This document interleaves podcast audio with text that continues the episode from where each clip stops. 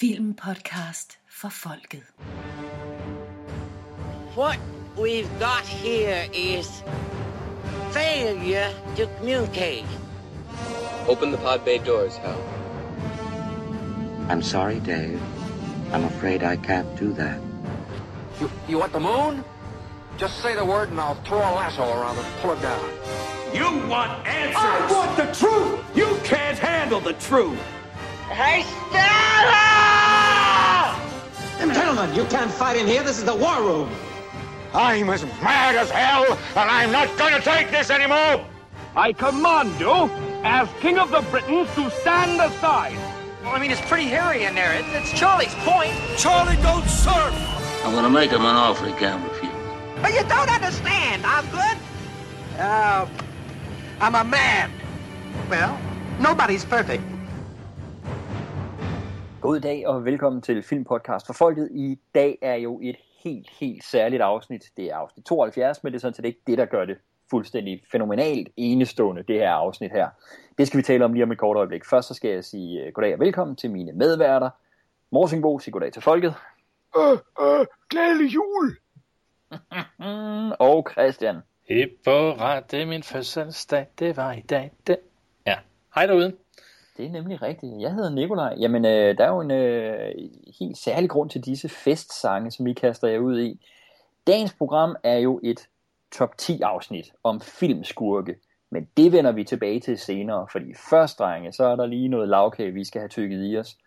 For det er jo vores fødselsdag. Det er, vores, jamen, det, prøv, det er vores et års fødselsdag. For præcis et år siden, der udsendte vi øh, første filmpodcast for Folket afsnit.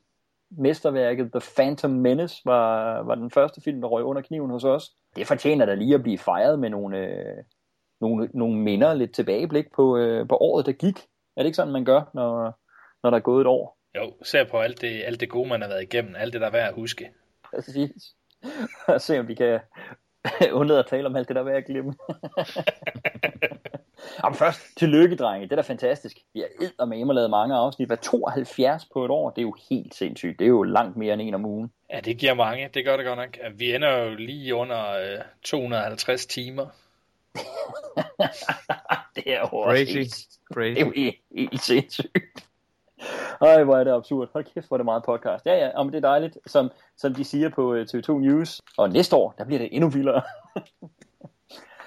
Jamen, øh, drenge, der, der er et par ting, jeg godt bare lige kunne, øh, i dagens anledning her, når vi sidder og badet i øh, kakao med flødeskum og lavkager og alt muligt, et par ting, jeg bare godt lige kunne tænke mig at, at spørge jer om, i forhold til det år, der nu er gået med Filmpodcast for Folket.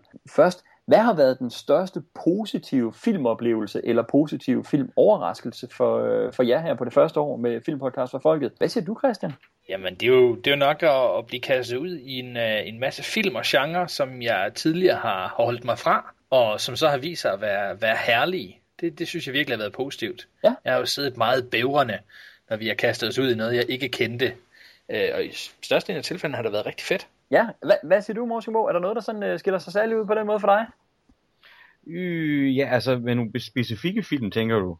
Øh, Ja, for eksempel. For eksempel. Ja, øh, altså der, der må jeg sige, det, det, det har ved at være det her med at få bekræftet nogle film, at de virkelig holder, når vi, når vi går dem igennem, som vi gør. Altså der, der kommer jeg umiddelbart til at tænke på, øh, for eksempel From Russia With Love, altså som vi virkelig fik etableret som, som en stærk Bond-film, der, der, der holder hele vejen rundt, ikke? Altså, men også i, i, i noget af mine egne hjertebørn, som for eksempel Sommer i Tirol, at vi var så glade for den øh, i øh, vores gennemgang af, af de danske folkekomedier, ikke? Altså, og så må jeg sige et par, par klassikere som Once Upon a Time in the West og High Noon og så videre. Ikke? At, de, at de holder og står så stærkt. Så for dig, der har det været det her med at få, få bekræftet, at nogle af klassikerne faktisk og godt kunne holde til det her virkelig dybdegående øh, blik, Ja, det- vi havde på dem, ikke? Ja, det synes jeg, det synes jeg har været Ja. fedt.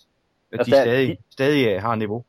Ja, og der vil sige, de titler, du nævner, jeg er helt med på, og så var det øh, enormt positivt for mig, at have den, altså der havde jeg den samme oplevelse med The Empire Strikes Back, især på, øh, på Star Ja. Wars-serien, at den virkelig, virkelig holdt til, til så grundigt et gennemsyn, ikke? Brokeback Mountain var en enorm positiv overraskelse for mig. Den, den løftede sig faktisk, da, da, jeg, da vi så den her på den her måde her. For mig, der vil sige, de to virkelig sådan, det havde jeg godt nok ikke set komme, at de var så gode. Det var øh, helt klart den, du nævner, Sommer i Tirol. Altså det, det kom virkelig bag på mig, at den, øh, at den holdt så godt på den måde. Og så øh, faktisk helt tilbage til en af de meget tidlige, som, øh, som vi to lavede, øh, Morsingbo, at Olsenbanden på dybt vand den anden animations øh, Ja. film, det kom Ja. simpelthen bag på mig, at den var så, øh, så tro og ærlig og kærlig over for Olsenbanden-serien, og bare var så god en historie. Specielt når man tænker på den, den første animationsfilm, som var jo nærmest det modsatte. Ikke? Ja, jo, præcis. Så, så det er jo sådan nogle af det. Hvad, Christian, er der nogle film på den måde, der skiller sig ud positivt for dig, eller, eller er- er det sådan det generelle? Nej, det var, det var mest for at ramme så bredt som muligt. Jeg må nok indrømme, da, da vi blev enige om, at vi skulle til at lave de her ekstra film i Star Wars-serien, der blev jeg godt nok lidt halvbange. Men, men jeg må indrømme, at den podcast, jeg har hørt mest, øh, når jeg går tilbage og hører gamle podcasts, det er faktisk øh, Star Wars The Holiday Special. Fordi jeg synes, øh, det, det, var, det var lagt op til at skulle blive det mest, de mest forfærdelige to-tre timer i mit liv. Øh, og det blev skide sjovt, og vi, og vi grinede, og det var lige så forfærdeligt, som man havde forventet, men på en eller anden måde, så, så det med at se det med, med nogle venner, og, og bare tage det til sig for al dens tåbelighed, det, det, det synes jeg var en rigtig fed oplevelse, og det, det er sådan en, man kan høre, når man hører podcasten, man kan høre, hvor sjovt vi har det, hvor meget vi sidder og griner, hvor meget vi sidder bare og græder og slår hovedet ned i bordet, hver gang der kommer noget ekstra tåbeligt. Så, Ja, det, så det er jo dejligt. Det vil jeg faktisk give dig ret i. Lige præcis noget som den. Øh, der, der var det også for mig en positiv oplevelse at lave de to Ewok-film sammen med jer i samme serie, hvor jeg synes jo især, at nummer to faktisk var en ret hederlig film. Men det der med, når vi har været nede i sådan nogle film, der er så, er så dårlige, at vi har kunnet tillade sig at sidde med så stort et smil på læben som The Holiday Special, det har altså været sjovt. Ja, det er jo en af de der, hvor jeg tænkte, det kunne gå be- begge veje. Ja, lige præcis. Men prøv, der er jo en bagside af enhver medalje, drenge. Hvad, hvad er den største filmiske skuffelse på jeres første år med filmpodcast for folket? Så får du lov til at lægge for på den morsingbo. Umiddelbart har jeg to. Den ene er Casino Royale fra 1967, øh, Ja. som jeg synes er et øh, markværk, markværk af rang. Øh, utrolig meget talent, ikke mindst foran kameraet, men det er noget usammenhængende tjuske arbejde fra ende til anden. Den kunne jeg virkelig ikke lide. Og så må jeg sige, at øh, jeg var slet ikke vild med animations, animationsfilmen Clone Wars, som vi snakkede om i øh, vores Star Wars øh, følgetong fordi den jo ligesom er en officiel del af serien. Altså den foregår jo handlingsmæssigt ind imellem episode 2 og 3, og vi skal ligesom tage den seriøse forhold til, at jamen, no, okay, det er så vores figur, der lever videre i den her film, øh, og det synes jeg slet ikke øh, var fedt, fordi den fik en, en underlig tone, og jeg synes, det var en dum historie, og så videre, og så videre.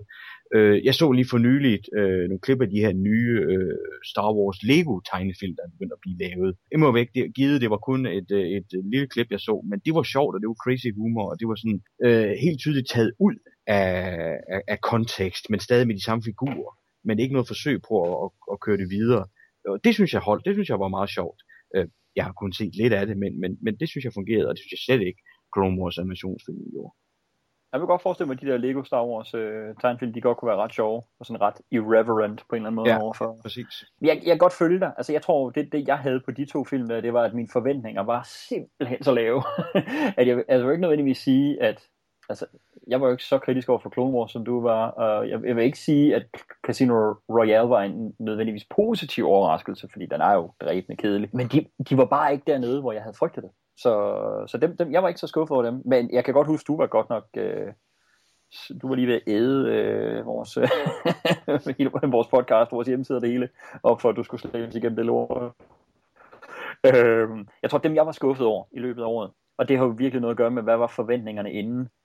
Øh, jeg, jeg var lidt hård ved at slå først fred, og det var simpelthen, fordi jeg havde lidt et barndomsminde om, at jeg virkelig godt kunne lide den. Så der, der var jeg sgu ked af, at jeg, at jeg blev så skuffet over den. Øh, det gjorde nok også, at jeg var måske lige en tand hårdere ved den, end jeg måske burde have været, men, men, øh, men der, der lå sgu lidt, det var godt nok ærgerligt. Og så for mig, der var det simpelthen på, på, øh, på Bond-serien. Jeg, vil- jeg vil jo ikke sige, at jeg synes, det er en dårlig film overhovedet, det kan man også høre på den karakter, jeg giver, men Thunderball øh, havde jeg, inden vi gik i gang, som stod mindemæssigt for mig som øh, måske min favorit James Bond-film.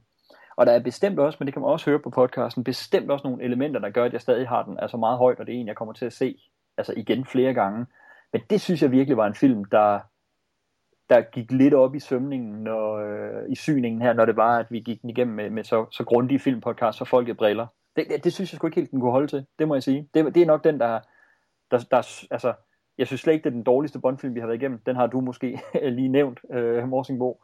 Men, men, øh, men, men det, det er den, der er endt længst nede i forhold til, hvad mit minde om den var, og hvor det faktisk, ja, det var ikke, det var, det var ikke ondt på mig, det var ikke sådan, jeg har ligget søvnløs over det, men det, det skuffede mig sgu lige øh, Ja. en smule. selvom jeg stadig er vild med filmen, ikke? men, men ah, den holdt sgu ikke helt til det. Den holdt ikke vand, som vi har sagt det på gange. Øh, hvad med dig, Christian? Jamen, det var også i Bond-serien. Det var Moonraker, der skuffede mig mest. Efter den her fantastiske The Spy Who Loved Me, og jeg ligesom havde fået virkelig øh, blod på tanden for at skulle se noget Roger Moore, og nu skal det bare være det ud af, og det bliver helt fantastisk. Så troede jeg simpelthen ikke på, at serien den kunne dykke så kraftigt. Mm. Øh, og det, det gjorde sgu lidt ondt, når man ser, at den sådan lige er, er slidet ind imellem uh, The Spy Who Loved Me og For Your Eyes Only, som jeg begge to er vild med. Men så er der bare det der møg i midten. Jeg ved simpelthen ikke, hvad de har tænkt på. Nej, nej, nej. Det, det, synes jeg var, det synes jeg virkelig var en stor skuffelse. Uh, for der var jeg godt nok klar på mere, efter jeg havde set The Spy Who Loved Me det er sjovt, fordi der kommer det jo virkelig frem, at du netop ikke havde set alle de her gamle Bond-film før, fordi jeg tror, Morsing og jeg, vi var, vi var klar på det lås i løgne der, ikke? det var jeg i hvert fald ikke. Jeg mødte pænt op uden skridt, beskyttede noget som helst, og sagde, og så lå du og trillede dig ellers resten af tiden, ikke? Ja. Og det er jo synd, når du netop lige har været så glad for The Spy Who Loved Me, altså. Ej, hvor det har gjort ondt. Ja. Ja, ja, men prøv, hvad, så er der gået et år. Altså, øh, hvad står tilbage for jer som sådan en særlig filmpodcast for folket oplevelse? Er der, er der en særlig film eller noget særligt, som I har lært om jeres egen filmsmag eller lignende? Øh, skal, skal jeg lægge for på den, så øh, vil jeg sige, at det, det som jeg virkelig står tilbage med, det er, at jeg synes, jeg har lært ret meget om, øh, om hvilken hovedkarakter, der ikke fungerer for mig. Hverken dramaturgisk, så jeg mener ikke, den fungerer generelt, men men som virkelig bare altså, tænder mig fuldstændig af. Og det er hovedkarakterer, der har overdrevet meget selvmedlidenhed. Og vi, vi lagde jo benhårdt ud med et kongeeksempel på det med øh, Anakin Skywalker i øh, Hayden Christensens udgave. Ikke? De der hovedkarakterer, der går tuder og virkelig har ondt af sig selv, det, det er simpelthen det er en menneskelig kvalitet, jeg ikke kan lide i min, øh, i min hovedkarakter. Det er at høre en, eller anden, høre en lille bikarakter til, som, som man kan slå på hovedet eller sige, tag dig sammen. Altså, det, jeg synes, det er simpelthen ikke et væsen, jeg gider at bruge to til tre timer sammen med. Så det, det er sådan noget, der kommer til at trække meget ned for mig, hvis det er sådan en selvmedlidende karakter.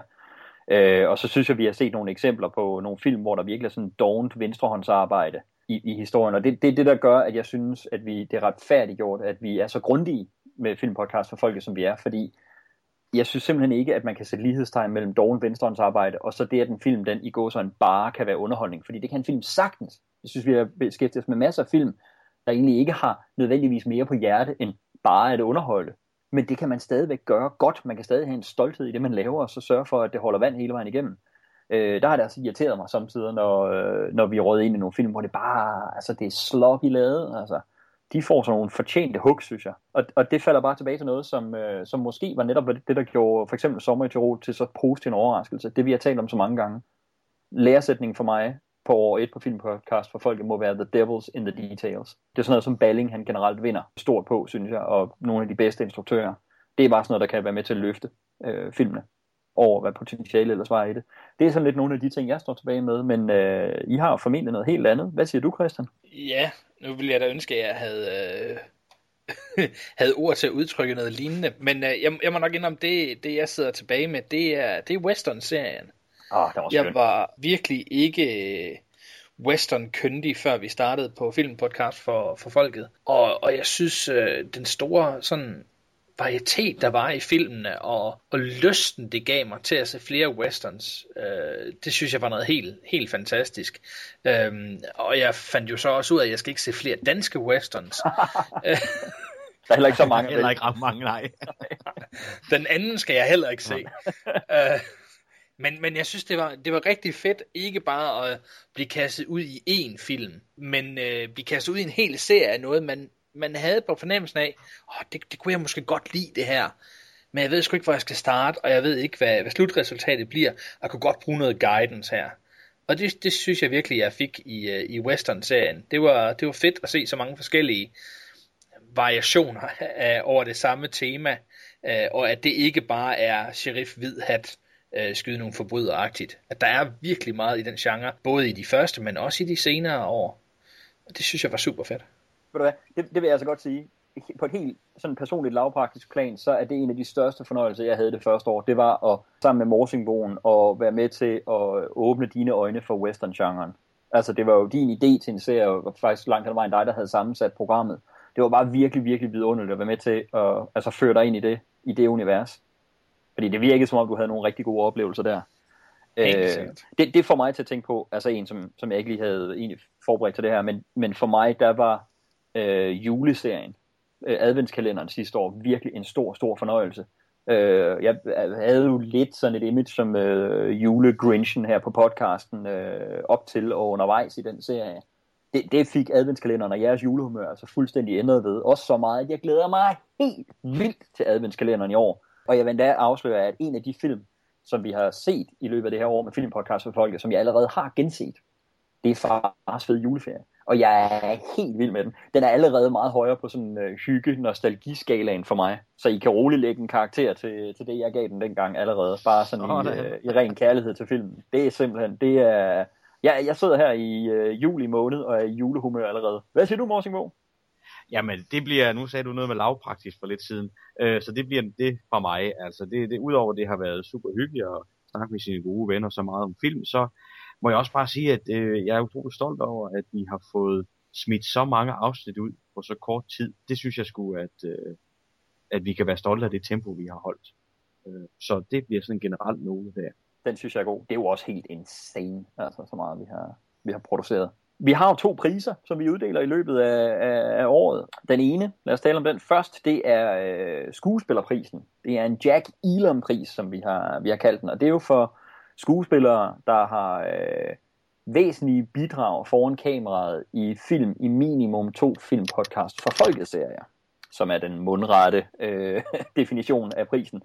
Øh, der er jo en helt stribe der, som har, har modtaget den i løbet af det første år. Er der, er der, er der nogen øh, af Ilam-prismodtagerne, som I har lyst til at sige et eller andet, øh, særligt om lige knytte en kommentar til? Er der nogen, I er særlig glade for at fik prisen, eller måske er ekstra overrasket over? Øh, Morsingbo?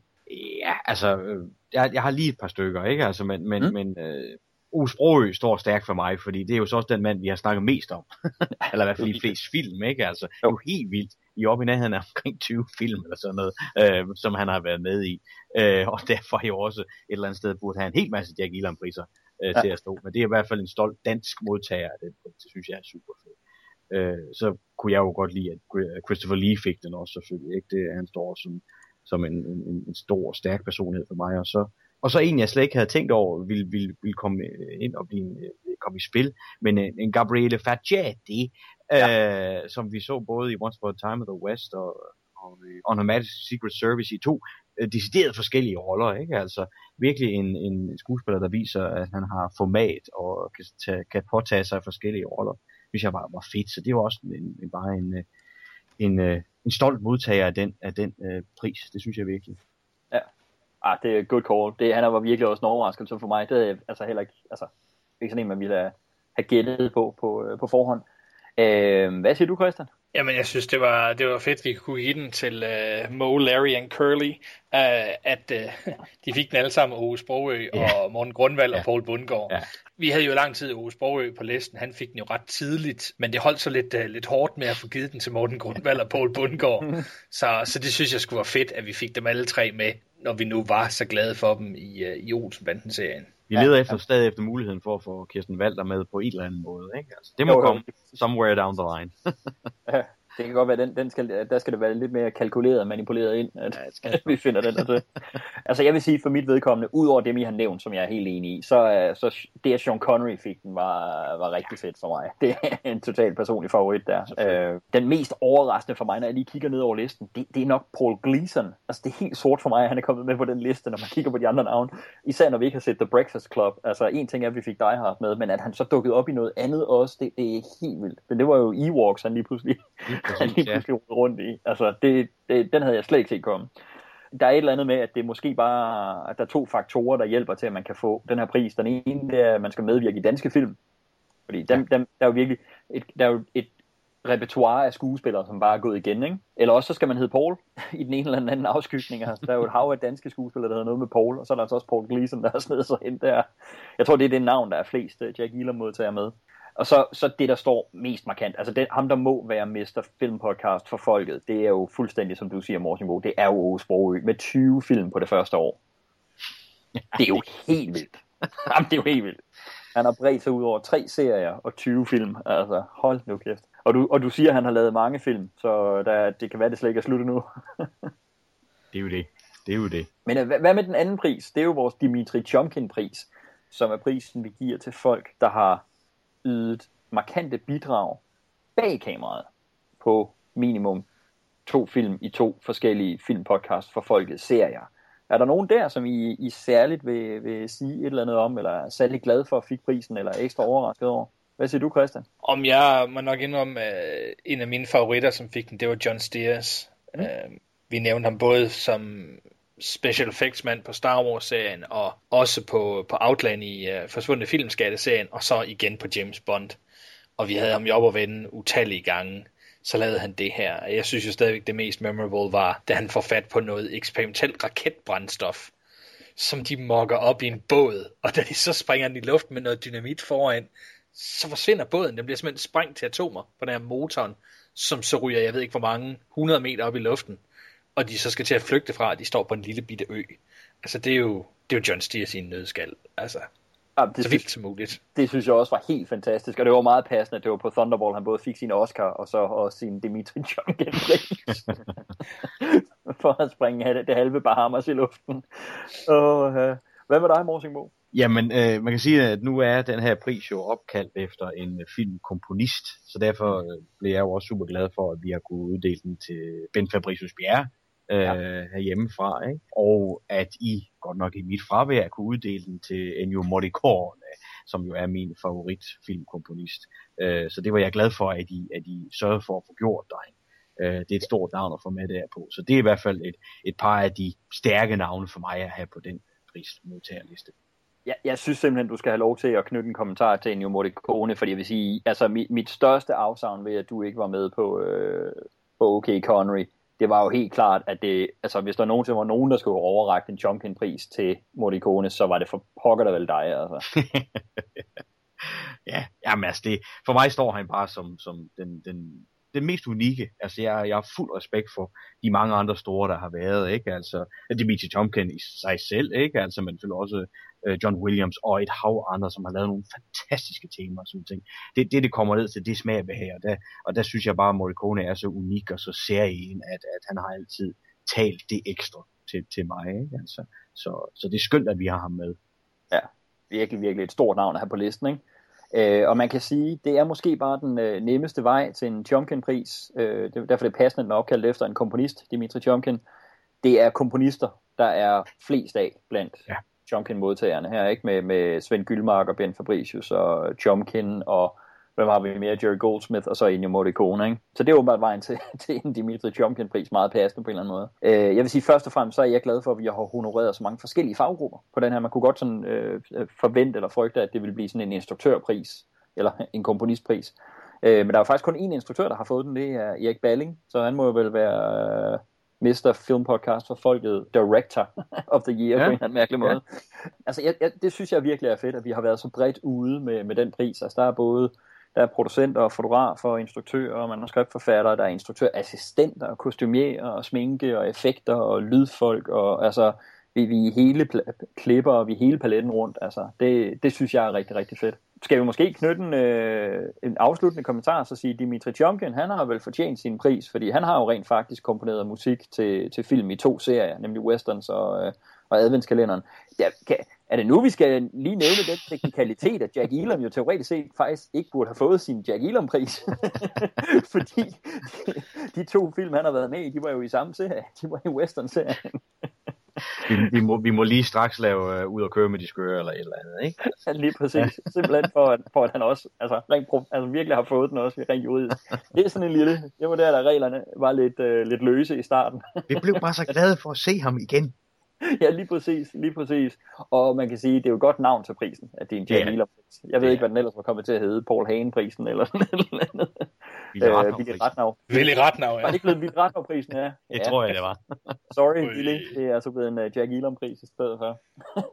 Jamen drenge, det var, synes jeg, nogle øh, dejlige tilbageblik på, uh, på året, der er gået. Vi skal videre med vores... Uh, program for i dag. Jeg håber bare, at vi får et lige så fedt næste år. Øhm, det, det, jeg vil sige, jeg kommer ikke til at ligge søvnløs, hvis vi ikke helt når op på lige så mange podcasts inden for det næste kalenderår, men øh, vi skal nok holde en eller anden form for, for høj kadence. Det vil jo ligne os øh, dårligt andet. Men 72, det, det, det ja, det- ja, for mit vedkommende, så har vi, har vi været oppe på pike med antallet af årlige podcasts, men lad os nu se. Jamen, jeg har ikke så meget mere, inden vi kører videre, andet end, øh, at Christian, er det ikke tid til en fødselsdagssang? Jo, lad os se, hvad vi har i gemmerne. Hit the music. Happy birthday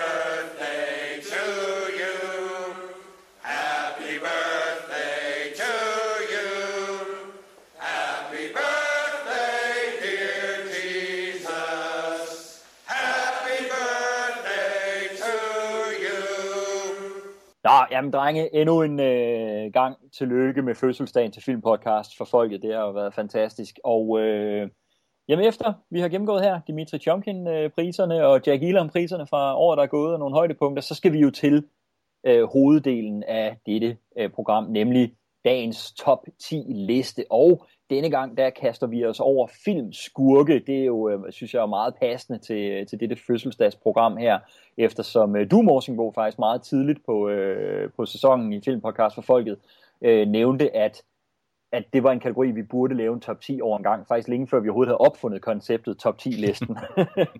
så der var du meget fremsynet. Jeg synes, det er ligesom sådan en passende måde at, øh, at, at afslutte dette første år med Filmpodcast for Folket. Vi har jo også været nogle virkelig spændende filmskurke igennem, så der har været mange gange, hvor vi har sagt det her med, at åh, det er virkelig en historisk filmskurk, og en, der ville være på en top 10-liste over det.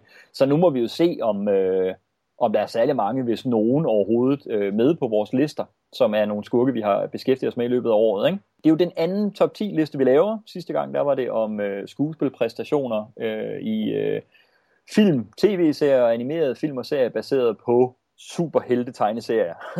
det var den mundrette titel. Ikke? Den her gang der har vi kortet det lidt ned bare til filmskurke. Og det betyder altså, at vi, vi begrænser det til film, og ikke serier den her gang, men, men øh, film, og så selvfølgelig, at det skal være skurke. Det er bad guys, det handler om i dag. Og ligesom sidste gang, så har vi hver forberedt en uh, top 10 liste, som, uh, som vi løber igennem, hvor vi starter med, med hver vores nummer 10, og arbejder os op til nummer 1, og en, uh, en 10. plads giver 1 point, og en uh, første plads giver 10 point. Så til sidst, der sætter vi den fabelagtige computer til at uh, lige lave lidt, uh, lidt udregning, og så ender vi også med at kåre en, en sammenlagt filmpodcast for folket top 10 over filmskurke. Er I klar med jeres lister? Yeah! Yeah. Jamen allerførst, så øh, tænker jeg jo, at vi lige kan, kan nævne, hvis der er nogen, vi, øh, vi hver især har haft, som absolut ikke var i øh, spil til vores top 10 liste. Nogen, der simpelthen har udmærket sig ved at være, være så dårlige filmskurke eller så dårlige præstationer, at øh, de overhovedet ikke, overhovedet ikke kom i betragtning til, til vores lister. I forlængelse af det kan I jo hver lige sige, hvad det så til gengæld er, der har været jeres kriterier, hvordan I har vægtet, fordi der er jo mange måder at gribe det her an med at lave en top 10 over filmskurke på, ikke? Jo. Øh, skal vi starte over ved dig, Christian? Har du nogen, der på ingen måde hører hjemme på den liste, som du har lavet? Og hvad har så til gengæld været dit kriterie for listen? Ja, nu snakkede vi jo øh, helte og skurke fra, baseret på tegneserier sidste gang. Og øh, jeg synes da også, at jeg fik nævnt min... Øh, had er måske et stærkt ord, men øh, min øh, manglende lyst til at se mere med Mr. Freeze. The Iceman cometh. Yes. Af Anders Schwarzenegger. Øh, det kan godt være, at han skal forestille at være filmskurk, men han har ingenting at gøre på den her top 10 liste. ham, ham vil jeg helst ikke uh, høre noget mere fra. Uh, ligesom vi uh, helst ikke vil høre fra Catwoman sidste gang. Ja. Øhm, angående kriterier, jamen, øh, jeg har forsøgt at ramme sådan lidt, lidt af hvert. Øh, jeg synes, en, en filmskurk er sådan en ret sjov størrelse. Der kan være sjove filmskurke, øh, der kan være meget alvorlige, der kan være sindssyge, og nogle af dem er animeret. Aha, Ah, nuts. oj. Og, og, og nogle af dem er bare, øh, ja, nogle man ikke kan lade være med at holde af. Så jeg har sådan lidt en, en, en blandet pakke. Jeg må indrømme, jeg startede med en liste på 117. og øh, lavede en grov sortering, og så endte på 27, som så på en eller anden måde skulle klemmes ned i en øh, top 10 liste. Så øh, ja, jeg har en øh, top 10 liste, og så har jeg vanvittigt mange honorable mentions. Jeg håber ikke, vi skal alle 117 igennem på Honorable mentions, når vi går, går hjem igennem senere. Jeg tror, vi, jeg tror, vi er nede, jeg tror, jeg er på en 28 eller 30 stykker, Hold sådan sammenlagt, Okay, ah, det er jo helt vildt. Det er jo, af dem, jeg ikke kunne leve uden. Ja. Så ja. Jamen, det er jo helt vildt, Christian. Morsingbo, har, øh, har du noget til os fra bottom of the barrel, noget du i hvert fald ikke gider kendes ved på en top 10 liste over filmskurke? Ja, ja, jeg har et par stykker i hvert fald. Uh, en, som vi har snakket om, uh, og det må jeg simpelthen sige, er når Hayden Christensen han bliver til Darth Vader, eller, eller så snart han egentlig begynder at blive ond. i øh, episode 3 er det jo så, ikke? Det synes jeg, han håndterer utrolig ringe. Og så faktisk en, øh, netop nu nævnte Christian også, at vi havde lavet vores superhelte top 10. Den, der var en, jeg havde fuldstændig glemt, som jeg kom i tanke om sidenhen. Vi snakkede jo om Catwoman. Ja. Øh, og den har en fuldstændig forfærdelig skurk, som vi slet ikke fik snakket om. Men Sharon Stone spiller jo uh, Laurel Hedaya, tror jeg hun hedder, som er en fuld, fuldstændig forfærdelig skurk inde præstation. Så, så det må være en bottom of the barrel, som er utrolig langt væk fra nogensinde at komme på en top 10. Øh, og så må jeg sige det hele taget med det her med at lave den her top 10. Og ligesom Christian, jeg fandt dog ikke helt lige så mange, som han gjorde, men der var mange, og det her det er sindssygt svært. Altså, og jeg ved, der er en, I kommer til at tabe øh, kæben over, at jeg ikke har med på min liste. Øh, jeg vil prøve at forsvare det, når vi når dertil, øh, men jeg er sikker på, at I har vedkommende. Øh, så jeg, jeg, jeg, ja, jeg ser både frem til det med lidt øh, gro og lidt øh, spænding, hvad, hvad I siger til det, og jeg kan finde på at gøre det. Men øh, jeg har glædet mig til det her. Øh, det, det, jeg tror, det bliver sjovt. Jeg tror virkelig også, det bliver sjovt. Er, er vi ikke enige om, at det her det var meget, meget sværere, end det vi troede var svært sidste gang på en top 10 liste? Jo, jo, altså, fordi det er så meget godt at tage. Øh, ikke? Præcis. Altså. Og jeg har også lidt en forventning, man kan sige, at vi kan jo potentielt ramme op til 30 forskellige navne på vores top 10 lister. Sidste gang nåede vi 17, øh, det vil sige, der var jo en del sammenfald. Jeg, jeg tror, vi når mange flere forskellige den her gang, for jeg tror, der er meget færre sammenfald, netop fordi der er så mange at vælge mellem. Og jeg vil sige, hvis der er en, du har undladt, som skulle få os til at tabe næse og mund, så jeg har kun en, jeg kan forestille mig, det skulle være, fordi ja, jeg vil ikke, jeg tror ikke helt, det kommer til at ske, men jeg vil faktisk ikke blive ekstremt overrasket, hvis det var, at vi endda kun havde et sammenfald på listerne. Det var så en, troede vi alle tre ville have, men det kan jo så være, at vi slet ikke Ja. har nogen. Ja, interessant. Øh, meget, meget spændende. Øh, I forhold til det der med at nævne nogen, som, øh, som jeg overhovedet ikke ville have på listen, så har I faktisk nævnt nogle af dem, jeg havde stående øverst på listen. Nå. Sharon Stone, Sharon Stone i Catwoman. Ej, hvor Og, sjovt, øh, han havde du simpelthen fundet. Ej, hvor skægt. Yes. Og Hayden Christensen i, øh, i Revenge of the Sith. Øh, ja, det kan være, at jeg chokker Christian ved at sige, at jeg faktisk i et, et skælmsk øjeblik havde Mr. Freeze med i øh, min shortliste, dem jeg overvejede til den positive liste. For jeg synes, han er mega sjov på en ufrivillig måde. Men, men så, så vågnede jeg op af den brænder, der tænkte, ej, ej, ej, nej, nu skal vi være alvorlige. Han, han kommer ikke med. My passion, thoughts for my bride alone. Talk about your cold shoulder. Jeg, jeg har bestemt heller ikke Colin Farrells bull, Bullseye for Daredevil-filmen med. Øh, og det er synd, for det er en fed karakter, men den, ja. den bliver nok slagtet deri. Ikke? Jeg håber, Øh, at tv-serien kan, øh, kan redde ham på et tidspunkt. Det må vi håbe, når de når så langt der. Ikke? Ja. Øhm, no, nogle andre, jeg virkelig øh, ikke ville have i nærheden. Der, der var en, hvor jeg sådan lidt trak det igen. Det var Bruce Willis i The Jackal. Men, men det er faktisk ikke noget, der er galt med Bruce Willis. Det var faktisk, fordi jeg holder simpelthen med ham frem for Richard Gears karakter i den film, og det er meningen, man skal holde med Richard Gere. Og jeg tror, det siger mere om Richard Gears præstation end Bruce Willis. Derfor tog jeg den af den her liste igen. Men, men det, det kommer også lidt ind på mine kriterier for det. Hvis jeg kommer hen og har en, en bad guy, som jeg holder så meget med, at jeg håber, han vinder, så ryger han ud af betragtning for mig til den her liste her. Det, det behøver I jo på ingen måde at have det på samme måde med. Men, men, men så bliver han en held for mig. Øh, og der, der vil jeg også komme, når vi, når vi kommer så langt, når vi kommer til at tale om nogle, nogle emner, som, øh, som, som faldt for mig på det punkt. Så vil jeg på ingen måde have naturen i The Happening med her på den her liste her. Og det er jo den der skurken der i, men føj, hvor synes jeg, det er dårligt løst. og, så, øh, og, så, og så ham jeg nok er endt med at sige, det er den her, jeg absolut ikke vil have på. Det er desværre i en af mine barndoms, jeg vil ikke sige favoritter, men nostalgiske ting. Jeg var i New York som 8 år i 1987, og der så jeg Superman 4 The Quest for Peace i biografen, og var jo ret vild med den der, fordi jeg var i New York som barn og så filmen der, ikke? Men ved et gensyn, der må jeg sige, Nuclear Man for Superman 4, det er ed og mamer en dårlig skurk på alle måder. Uh, så han er selvfølgelig ikke på. Og så, så havde jeg med glimt i øjet lidt overvejet at skrive Russell Crowe i Le Miserable på her, fordi øh, jeg synes, Oh, ja. altså, jeg synes ikke helt, han spiller den hjem. Altså, han kan jo slet ikke synge de partier, der er der i, men, men faktisk det, den falder for på mig med ham, det er, at han kommer til at spille så anspændt, fordi han ved, at han ikke kan synge lortet hjem. Ja, ikke? ja, ja. Altså, han til at spille det meget stift. Det er bare ærgerligt, for jeg er vild med Russell Crowe, men del mig ikke i den rolle, altså. Det var nogle skurke, som ikke kommer med. Jeg vil sige, f- mit, mit øh, kriterie for det her, det har, øh, der, er lidt, der er lidt parallel til det der, som du siger, Christian. Øh, jeg havde ikke en shortlist på 117, men jeg havde godt nok mange, i hvert fald over 40. Og, og min kriterie var lidt, fordi jeg synes, det var så svært at opstille det. Så det, jeg har gået med, det er, at jeg har delt dem op i nogle kasser, nogle forskellige kategorier. Og så har jeg lidt prøvet at holde mig til at vælge en fra hver kategori højst. Så der kan altså godt være nogen, der er faldet fra, som jeg måske kunne have snedet med på en top 10, men fordi den type ligesom allerede var repræsenteret, så gik jeg med noget andet. Nu, nu må vi se, om de, okay. om de overskrifter, jeg har valgt, de giver mening, når, når vi går dem igennem. Fordi det, det kan jo, who knows, det kan sgu godt være, at de at det falder fra hinanden der, men, øh, men øh, jeg har prøvet. Men det er jo interessant, det du siger, Nikolaj, med, øh, med skurke, man kommer til at holde af, at så bliver de sådan lidt mere helte. Mm. Hvordan har I det med skurke, som bliver good guys til sidst? Er de så skurke ja. hele vejen igennem? Præcis. Ja, ja, jamen interessant, interessant. Det er jo også en øh, væsentlig diskussion. Det kan være, det også har noget at gøre med det, Morsenborg var inde på tidligere, det ved jeg så ikke, men, men, øh, men det kan godt være. Ja, men, men det er spændende. Det synes jeg er en spændende, øh, spændende diskussion der er jo også, der er jo også, det, altså, der er også muligheden for nogen, der er good guys fra starten, som så skifter. Ja. Say my name. Præcis. Heisenberg. You're goddamn right. I get that now. Hey, du har set det. Nej, jeg har klippet ind i en anden podcast, hvor I insisterede på at bruge det. det er rigtigt. I understood that. I got another one. men, men lige præcis det, du siger der, Christian, det, det, det har jeg en eller anden snigende mistanke om, at vi får øh, lejlighed til at tale om undervejs i podcasten. Jamen lad os tage den, når vi når der til. Lad os gøre det.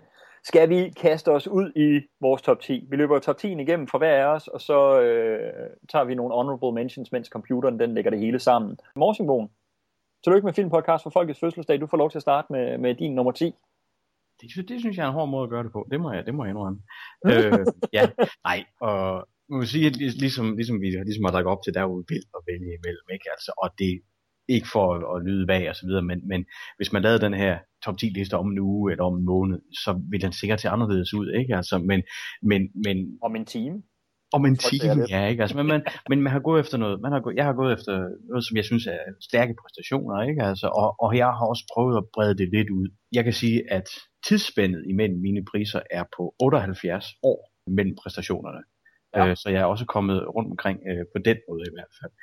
Og øh, vi starter simpelthen med den ældste præstation, og der skal vi have fat i en øh, mand, som vi har set tidligere i en, øh, en øh, serie, vi har stadig gang i. Vi skal tilbage til 1931 med Fritz Langs M, hvor vi har Peter Lorte, der spiller rollen som Hans Beckert, som er en øh, modbydelig barnemorder øh, og var jo den her øh, rolle, som, som selvom den foregår på tysk selvfølgelig, øh, lukkede dørene op for, for Peter Lorre til, til, til Hollywood, og han jo blev en, et, et stort navn i amerikansk film.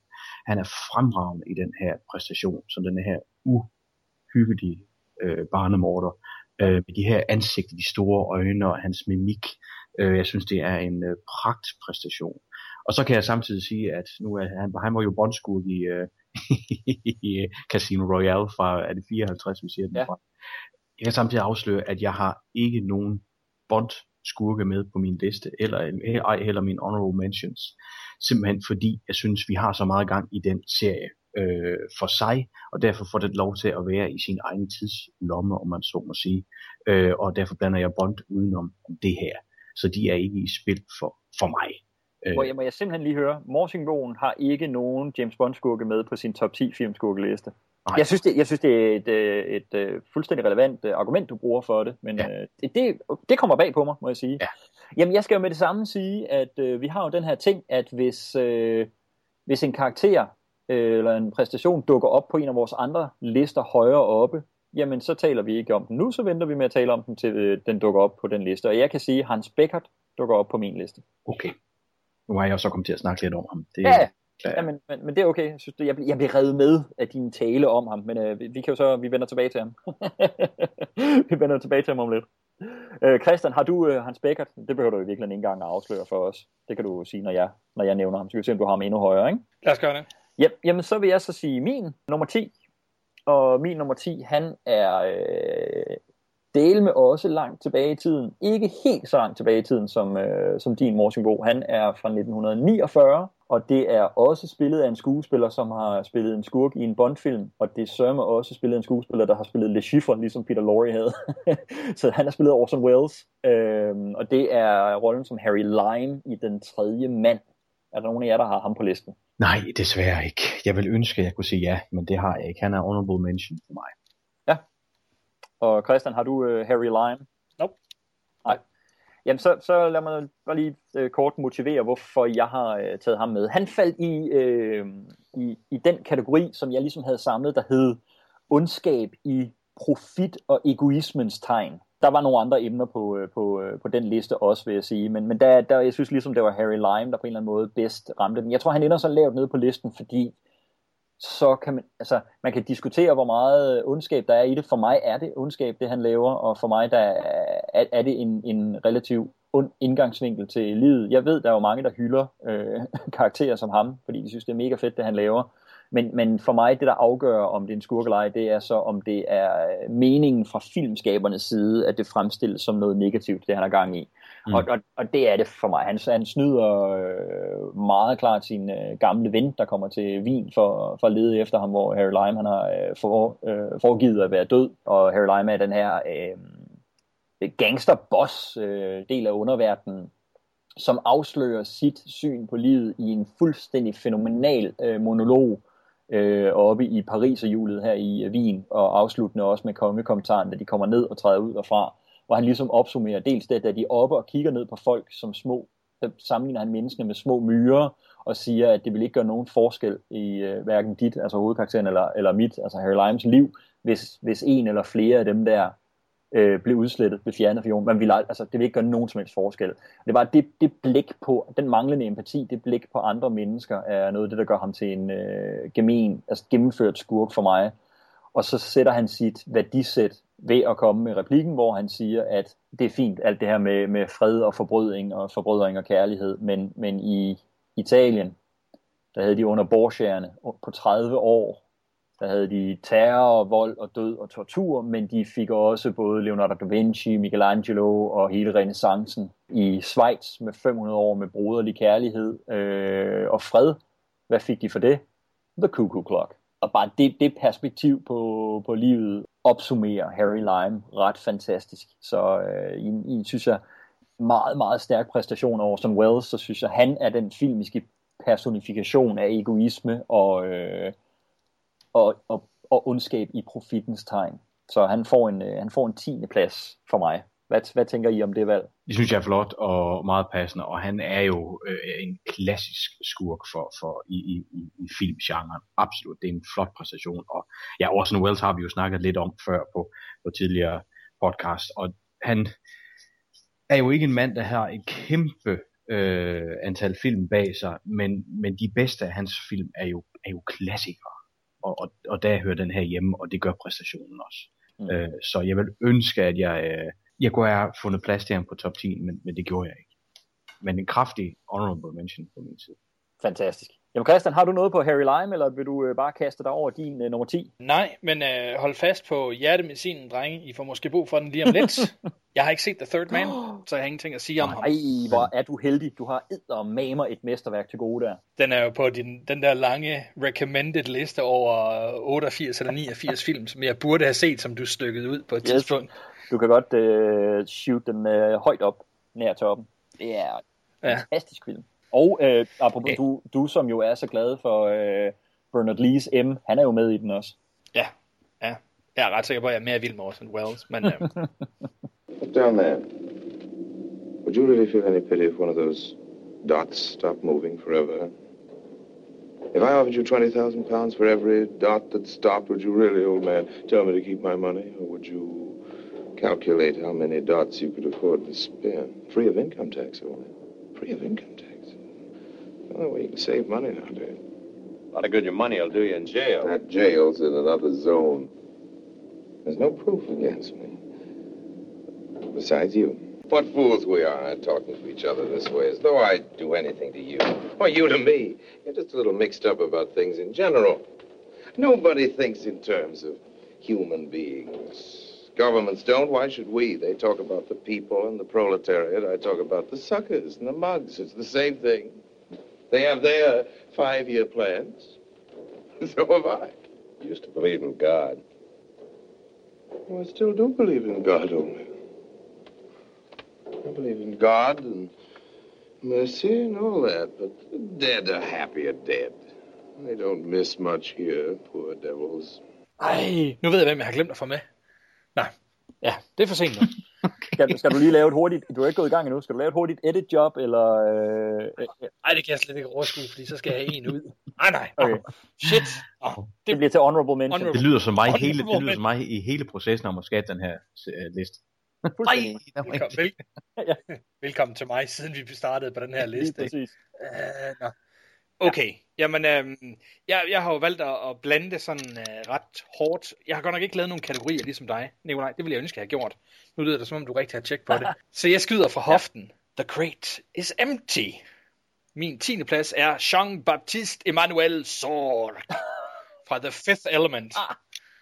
Spillet af Gary Oldman. Fantastisk. Øhm, jeg synes, det er en vidunderlig filmskurk. Han er virkelig nederdrægtig. De siger, at vi bliver nok nødt til at fyre 1000 mennesker. Fyre 10.000. Han er ligeglad. Ud med folk. Øh, og er ikke bange for, at folk de dør, og det ene og det andet. Bare han får det, han vil have. Øh, det synes jeg er fedt. En ruthless øh, filmskurk. Det regner vi med, at han er hele vejen igennem. Indtil han er nødt til at kaste sig ud i det selv. Han er på jagt efter de her øh, fem elementer, og han tror, han har fået fat på dem. Han har i hvert fald fået fat på kassen. Og så, spoiler, spoiler, åbner han kassen og lukker den igen, og man tænker, nu bliver han helt vildt glad. Han jubler, og så bliver et stort smil, og så bryder han grædende sammen. The crate is empty. Jeg synes, han er fantastisk sjov. Gary Oldman, super god range. Uh, og for mig er han sådan en skurk, jeg bare har lyst til at se igen og igen, fordi han indeholder så mange forskellige elementer. Jeg ved ikke rigtig, hvor jeg har ham henne. Ja, men prøv, at- altså jeg vil sige, han, han nåede ikke i min sådan rigtige honorable mention øh, liste her. Han var, ikke, han var ikke sådan rigtig inde i mine overvejelser, men, men din brandtale for ham, jeg er, jeg er vild med ham. Vild med hans præstationer i. Super, super, super fed. Fantastisk. Morsingbo, Sorg, Fifth Element.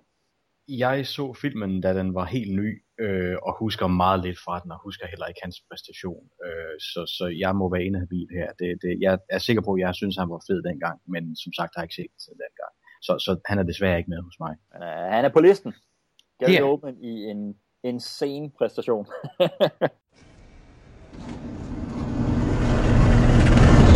Life, which you so nobly serve, comes from destruction, disorder, and chaos.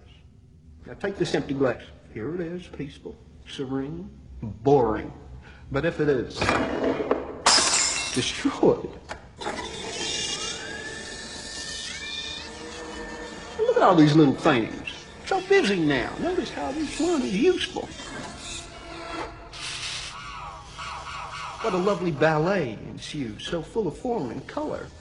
Now, think about all those people that created them. Technicians, engineers, hundreds of people who will be able to feed their children tonight so those children can grow up big and strong and have little teeny-weeny children of their own and so on and so forth. Thus adding to the great chain of life. Water.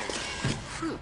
You see, Father, by creating a little destruction, A cherry. I'm in fact encouraging life. In reality, you and I are in the same business. Nå, jamen vi kører jo et uh, snake draft på det her, så uh, Morsingbo, du startede med, med din nummer 10, jamen så øh, starter jeg med, med 9'eren, når vi nåede dertil, og det er meget passende, fordi så får vi ham uh, fyret af her. Hans Beckert, Peter Lorre i M.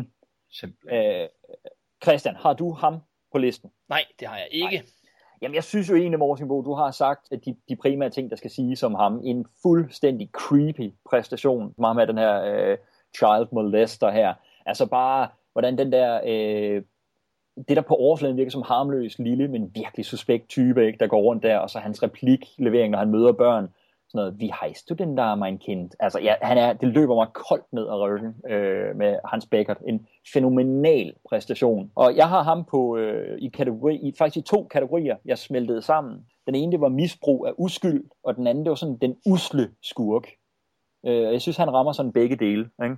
Jeg vil sige, jeg havde flere end 10 kategorier, så derfor var jeg glad, når der var nogen, der ligesom... Jamen, jeg var glad, Jeg synes virkelig, du har åbnet op, Nikolaj, for at vi kan lave endnu flere subgenre inden for den her kategori. Altså, Præcis, ja, det er det. top, top 10 små pædofile skurke. lige præcis. Lige præcis. Og jeg havde ligesom, jeg, jeg, jeg endte med sådan mere end 10 kategorier, så jeg var glad, at der sådan var nogen, der sådan havde et overlap og var ret førende inden for begge og sådan noget. Ikke? Og det, det var Hans Beckert her med Okay, godt. misbrug af uskyld og den usle, ja. øh, den usle skurk, ikke? Og man Øh, forstår jo godt, som jeg sagde det der med, at, at den sparker dørene op til Hollywood, ikke? fuldstændig. Fuldstændig. Du hast aber einen schönen Ball. Wie heißt du denn? Eddie Beckmann. Jamen, øh, ikke så meget mere på, øh, på Hans Beckert, medmindre du har noget opfølgende på den, Morsingbo, eller, eller Christian, du har noget at tilføje om den. Jeg tænker, at du måske ikke har set den, Christian. Nej, den falder i samme kategori. Men, og Det er hvad? også en, der kan anbefales. Ja, lige præcis. Lige præcis. Jamen, øh, Christian, hvad har du på en 9. plads? Uha. Uh, in the quiet word of the Virgin Mary. Come again. Min nummer 9 er Bricktop fra Snatch, spillet af Alan Ford. Okay, ja, fedt. Er der nogen af jer, der har ham? Det har jeg ikke, og Det ikke engang i øh, overvejelse overhovedet. Ej, hvor fedt, fantastisk. Ja. I, øh, i filmen Snatch, der følger vi jo en øh, boksepromoter, og den eneste måde, man rigtig kan komme ind i det her underground boxing, det er ved at betale den her super lede promoter, som hedder Bricktop, og han har for vane, at øh, de folk, han ikke kan lide, dem får han slået ned, og så har han en bondegård uden for London, som er fyldt med Lancashire pigs, og de spiser alt. Så der dumper han bare folk ned, og så forsvinder de. Og øh, den dag, hvor hovedpersonen han skal ud og forhandle, der får han at vide, at de skal mødes ud på gården. Og det er han jo ret nervøs over for. Så, så der kommer de derud, og Bricktop han bliver ved med at, at hentyde til, at hvis de ikke opfører sig pænt, hovedpersonen og hans øh, ven, øh, så ryger de altså en tur ned til grisene. Og hovedpersonen, Turkish, han ved godt, hvad der foregår, men vennen, han fatter ingenting. Og er Lancashire pigs. How much did they eat? han fatter ingenting, Tommy. Øhm, men en rigtig fed skurk. Han er virkelig modbydelig, og den måde, øh, replikkerne de bliver leveret på, der tænker man bare, lige om et øjeblik, så får jeg noget hårdt i hovedet. Og grunden til, at han hedder Bricktop, er jo selvfølgelig, fordi han er kendt for at slå en mand ihjel med en mursten. øhm, som han har haft i hånden. Øh, jeg synes virkelig, han er, han er en nasty, nasty øh, skurk. Og øh, sådan en, der bare kræver respekt, når han går ind i, ind i lokalet, øh, og man er ikke rigtig sikker på, hvor man har ham henne. Øh, jeg synes, han er super fed, passer rigtig godt ind i Snatch-miljøet. Jeg synes, uanset om man er til Snatch-film eller ej, så synes jeg faktisk, han er en figur, der godt kunne passe ind i flere engelske sådan, øh, gangsterfilm. Fedt, mand. Altså, jeg, jeg, jeg, jeg har det lidt som Morsen Bo havde det med Fifth Element. Jeg så Snatch, da den kom frem, øh, og kunne faktisk ret godt lide den. Øh, men jeg husker meget, meget lidt derfra. Fedt, mand. Det var da en brandtale, der gør, at jeg får lyst til at gå tilbage og se den. Øh, Morsingbo, har du noget på øh, Bricktop? Jamen, når nu øh, Christian han øh, fortæller om den, så, så dukker han faktisk ret klart op i min erindring, og jeg husker ham også som værende super fed, jeg havde, men jeg havde fuldstændig glemt ham i, Ja. øh, i, i den her sammenhæng, men, men jeg vil da godt øh, tillade mig og nu og kan ham, gøre ham til en pludselig honorable mention, fordi Sådan. han, han er sgu ret fed. Ja, jeg havde bare, jeg havde bare glemt ham. Do you know who I am? I do. Good. That'll save me some time then. Well, I don't. You're always going to have problems lifting a body in one piece. Apparently, the best thing to do is cut up a corpse into six pieces and pile it all together. Would someone mind telling me? Who are you? Then, when you've got your six pieces, you've got to get rid of them. Because it's no good leaving it in the deep freeze for your mum to discover now, is it? Then I hear the best thing to do is feed them to pigs. You've got to starve the pigs for a few days, then the sight of a chopped up body will look like curry to a piss head. You've got to shave the heads of your victims and pull the teeth out for the sake of the piggish digestion. You could do this afterwards, of course, but you don't want to go sieving through pig shit now, do you? They will go through bone like butter. You need at least 16 pigs to finish the job in one sitting, so be wary of any man who keeps a pig farm. They will go through a body that weighs 200 pounds in about eight minutes. That means that a single pig can consume two pounds of uncooked flesh every minute. Hence the expression, as greedy as a pig. Well, thank you for that.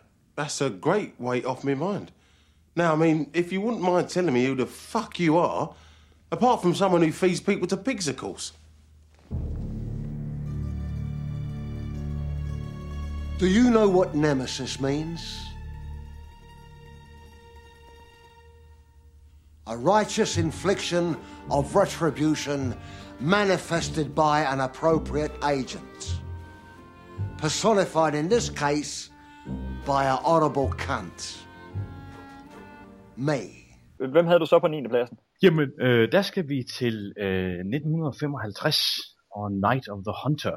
Oh. Robert Mitchum spiller Reverend Harry Powell. Er der nogen, der har ham højere end 9. plads?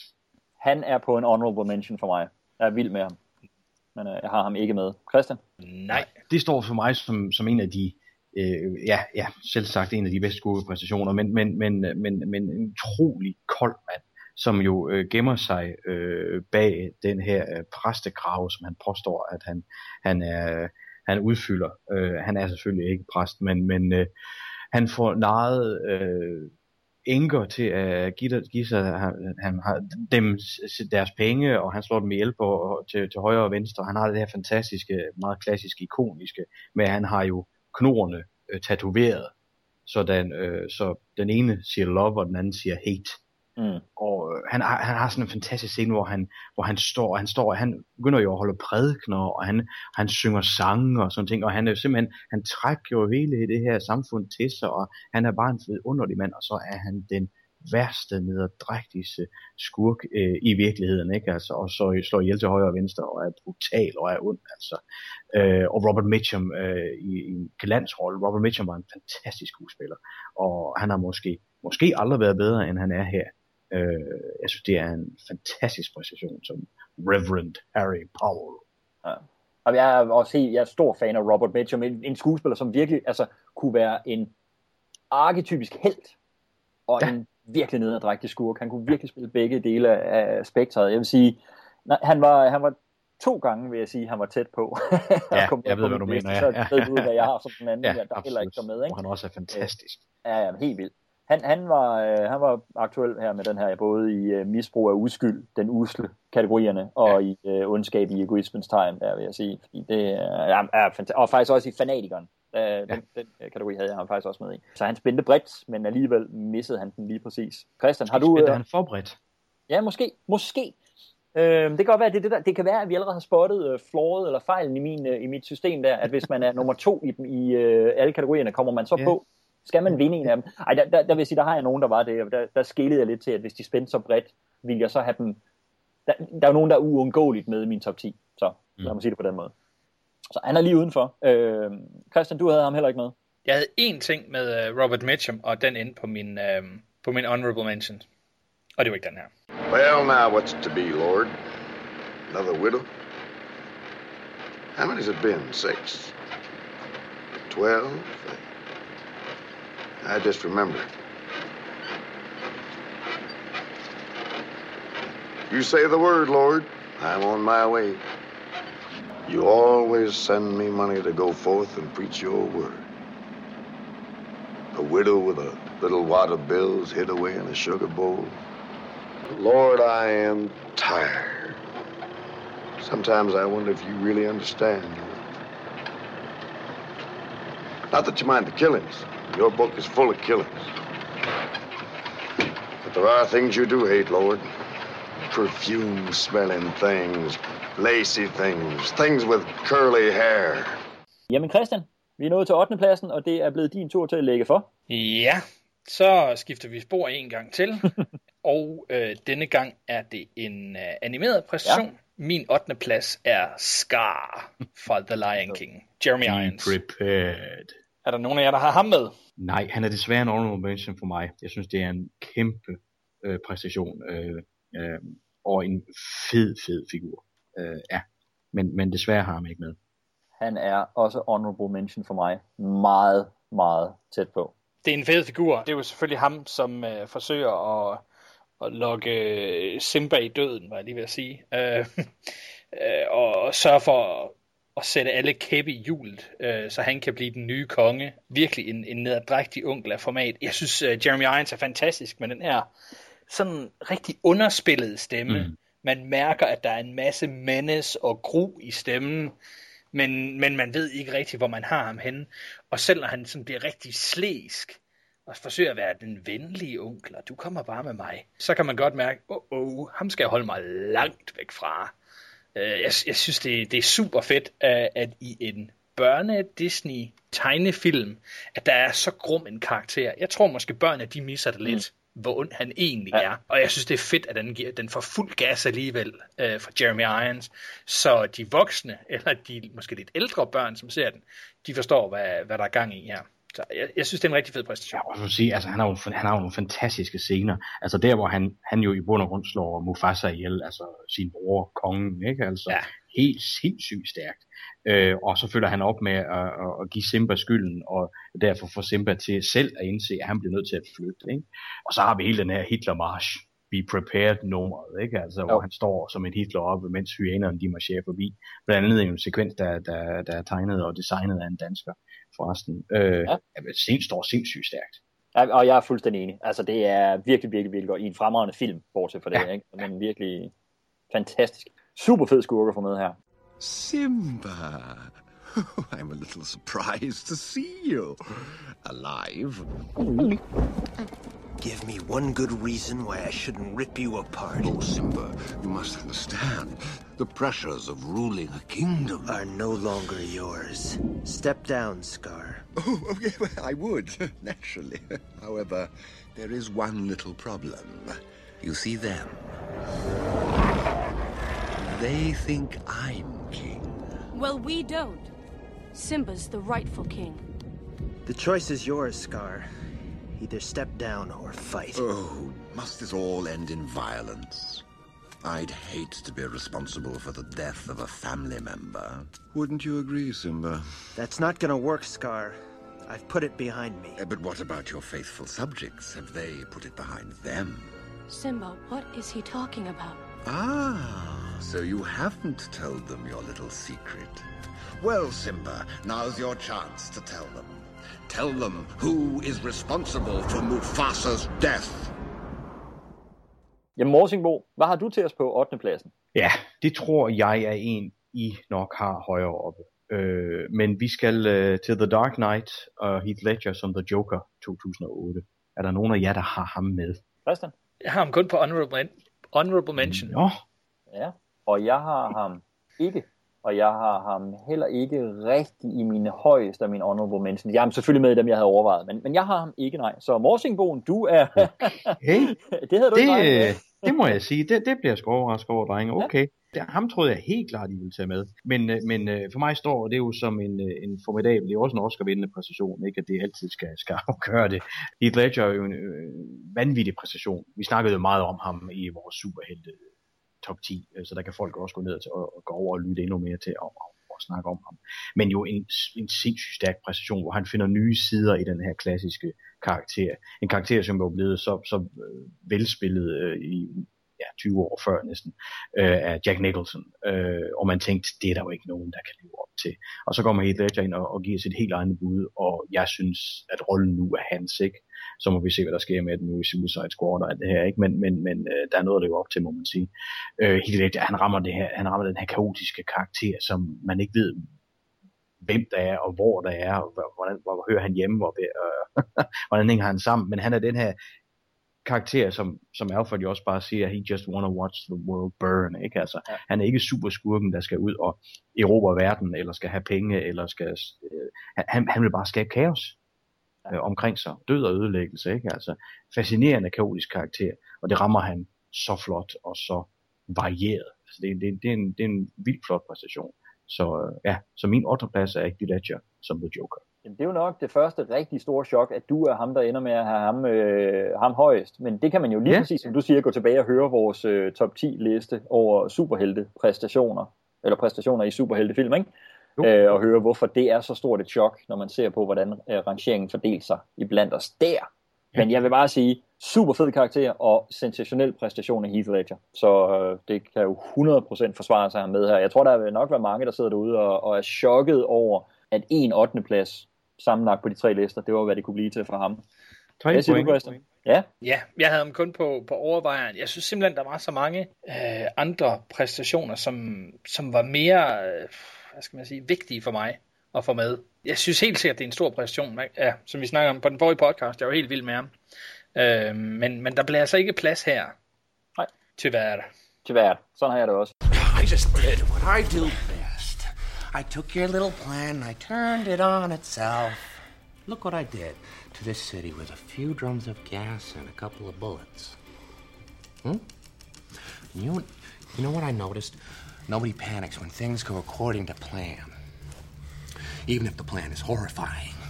If tomorrow I tell the press that, like, a gangbanger will get shot, or a truckload of soldiers will be blown up, nobody panics.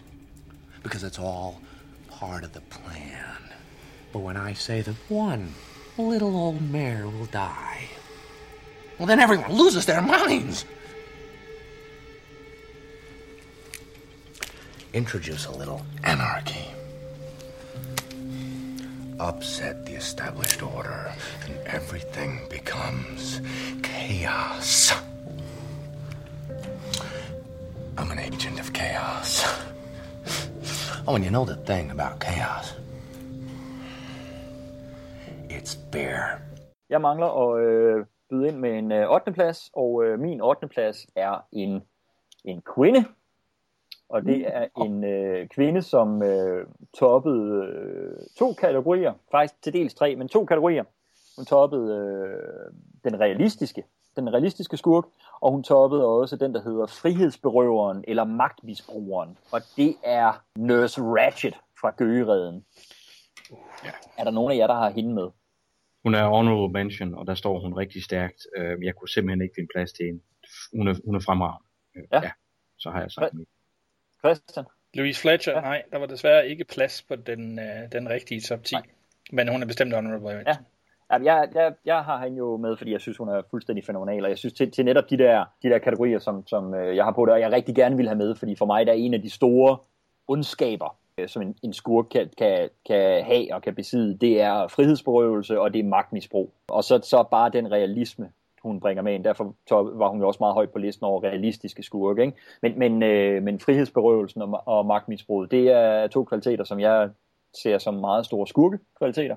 det er virkelig, virkelig nogle øh, forfærdelige kvaliteter. Og øh, der er jeg ikke sikker på, at der har været sådan meget bedre øh, eksempel på det. Hun, hun er jo det er desværre dybt troværdig præstation. Jeg, jeg tror, at der desværre findes ret mange i forskellige institutioner. Det behøver ikke kun være en øh, mental institution som, øh, som den i øh, Gøgereden, men, men sådan i mange organisationer og institutioner, hvor folk de, de kan opnå en magtrolle som den, hun har, og misbruge den på den måde. Øh, der er mange sådan, små sadister, der har fået magt over andre og, øh, og tro. den på den måde. Og, og det synes jeg bare, hun er et blændende, blændende portræt af, og Louise Fletcher spiller den rolle fuldstændig fænomenalt. Så derfor får hun en, en 8. plads hos mig. Um, I can explain everything. Please do, Billy. Explain everything. Er- er- everything?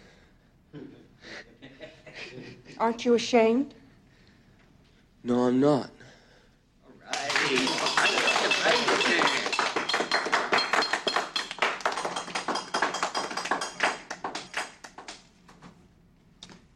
You know, Billy, what worries me is how your mother's going to take this. Um, um. Well, you you, you don't don't have to t- t- t- tell her, Miss Ratchet. I don't have to tell her. Your mother and I are old friends, you know that.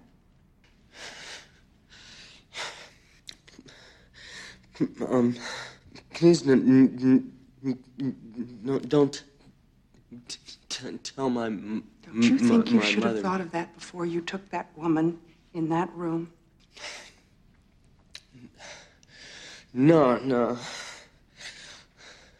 I, I, I, I, I, I, I, I didn't. You mean she dragged you in there by force? She, she, she, she, she, she, she did. Ev- ev- Everybody did. Everybody? Who did? You tell me who did. Morsingbo, hvad har du til os på en syvende plads? Der skal vi øh, op i det her årtusinde også. Vi skal til 2002. Gangs of New York. Daniel Day-Lewis som Bill the Butcher Cutting. Der er nogen, der har ham højere end en øh, syvende plads. Jeg har ham på en meget høj honorable mention. Uh, han var meget tæt på at komme på min liste. Ham har jeg ikke med. Alrighty. Rip og Job, Løgn og Shank. Øh, det her er en sindssygt stærk øh, skurkepræstation, som han så også blev også nomineret for. Øh, og øh, var jo et kæmpe comeback for øh, Daniel Day-Lewis. Øh, som den her Bill the Butcher, der, der er leder af, af, af, en- af en af banderne i Gangs of New York, sjovt nok, ikke? Hvor vi jo så følger ham i bund og grund over mange år, fordi vi følger Leonardo der, DiCaprio, der, der, der vokser op og skal tage hævn for sin bror, Liam Neeson. Bill the Butcher, som jo slår, øh, slår øh, Liam Neeson ihjel, og derfor øh, bliver, bliver målet for, for hele Leonardos øh, eksistens. Og Daniel Lewis er en, altså han er, han er så gennemført rundt i den her, og han er, og han er, jo, han er jo på mange måder over the top i den her film, men, men med, med sin sadisme og det her blik, han har i hele tiden, og, og sin mimik. Altså, det er jo igen den Daniel Lewis, der, der, der dykker 100% ned i en rolle, øh, Øh, som vi kender ham, øh, hvad end han kaster sig over, ikke? Altså, så bliver det til guld, det, det med, med ganske få undtagelser. Daniel Lewis er, er Bill the Butcher her, det er, altså, det er virkelig en yndlingsskur på mig, fordi han er, han er så gennemført ondt. Altså, han, er, han, er, han har sadisme, han har øh, den fysiske trussel i sig også. Han er jo vanvittigt farlig med, med sine knive og sine øh, kødøkser og så videre. Altså han er, han er en gedin trussel hele vejen rundt, ikke? Altså, og øh, ja, står bare sindssygt stærkt for mig, øh, fordi han er en, en komplet galningsskurk. Ja, jeg synes, det er et fedt valg. Altså man siger, det er en, det er en film, som jo, jeg kan godt lide, men det er ikke, det er ikke øh, en af mine favorit Scorsese-film, vil jeg sige. Nej, men men Bill the Butcher er et lysende højdepunkt. Ja, helt enig. Fantastisk karakter. Har du noget at tilføje på ham, Christian? Nej, jeg har det som dig. Øhm, han, er, han er det, jeg har lyst til at se, hvis jeg skal se Gangs of New York. Øh, det andet er sådan lidt uh, indifferent about. That's a wound. I want you all to meet the son of Priest Fallon. I took him under my wing. And see how I'm repaid. Saves my life one day so he can kill me the next like a sneak thief. Instead of fighting like a man. A base defiler. Unworthy of a noble name. Jesus!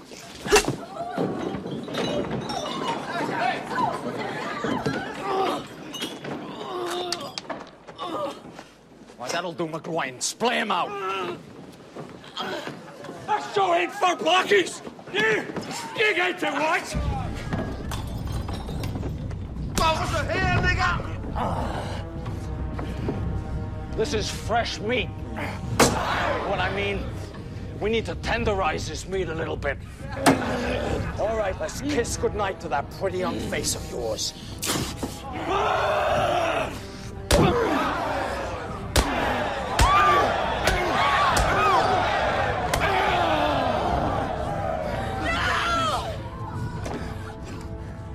What'll it be then?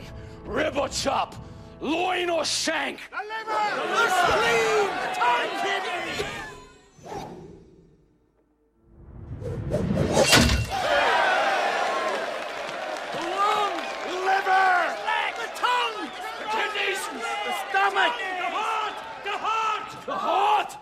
This boy has no heart. Kill him! Jamen, øh, så er det min nummer syv. Og øh, der skal vi til en, øh, en karakter, som er blevet spillet af mange forskellige. Og vi har jo, vi har jo lavet den her aftale på forhånd, at det er rolle og præstation er ligesom kædet sammen. Så, så du havde jo for eksempel uh, Heath Ledger i The Joker, som The Joker, ikke Morsingbo. Det, det er ikke alle, altså det er ikke, hvis man siger The Joker, så er det ikke alle, der har spillet The Joker i en pakke som filmskurk. Så er det den skuespillers præstation i, så, i den rolle, ikke? Så jeg skal udvælge en af de her mange, for der var faktisk flere også i den her rolle, der var i spil for mig. Og det er også en, som har toppet to kategorier for mig. Den var, øh, øh, rollen og præstationen var, var med en del andre højt på højt i den kategori, jeg havde som filmmonster. Og jeg vil godt lige igen tilføje her, at, at under filmmonster, der øh, havde jeg den ting, at der skulle det være ondskab, der skulle være der i. Jeg, jeg, har, jeg har, har taget nogle ting fra, som jeg ikke opfattede som værende ondt, men, men øh, den her karakter, synes jeg klart, handler i ondskab. Så han var højt på listen over filmmonstre, og så toppede han til gengæld den kategori, jeg havde, der hed den symbolske ondskab, altså hvor der virkelig er meget sådan psykologi og symbolik i, hvad karakteren er. Og der er der noget mere symbolsk filmmonster end en vampyr, og er der nogen bedre filmvampyr end Dracula? Det tror jeg ikke, der er. Men så skal man jo så vælge en Dracula. Og lige så vil jeg er med... Eller, jeg vil sige, lige så stor respekt, jeg har for det, Bela Lugosi gjorde i rollen, og lige så vild jeg er med øh, Francis Ford Coppola's Bram Stoker's Dracula, og også med Gary Oldmans præstation deri, så er film Dracula stadigvæk for mig øh, en øh, Jack Elam prismodtager, Christopher Lee. Så Christopher Lee, altså jeg vil sige, hvad, hvad så, fordi han er en af mine absolut yndlingsfilm, monster og film, skurke, og hvad vil sige, grunden til, at den så ikke ender højere det er lige så vild jeg er med ham i de bedste af hans film, lige så dårlige er de dårlige film, han lavede som Dracula også. Han lavede jo altså en helt stribe. Så, øh, så film som Horror of Dracula får ham øh, højt på listen, og så nogle af de andre, de, de frarøver ham lige muligheden for at rykke helt op. Men det bliver til en syvende plads, for, for synes jeg, det ultimative filmmonster, og også en af de mest ultimative symbolske filmskurke. Det kan man jo skrive lange afhandlinger om, hvad psykologien er i, øh, i vampyrer. Øh, er der nogen af jer, der, nu fik jeg jo sagt en hel masse uden at spørge jer, om der var nogen af jer, der havde ham. Er der nogen af jer, der har uh, Christopher Lee Dracula på listen? Nope.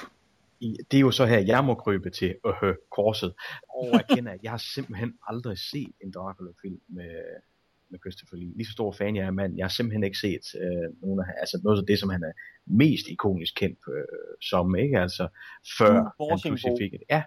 Som Men, er ja. måske den største ja. Christopher Lee-fan, jeg kender. Ja, ja.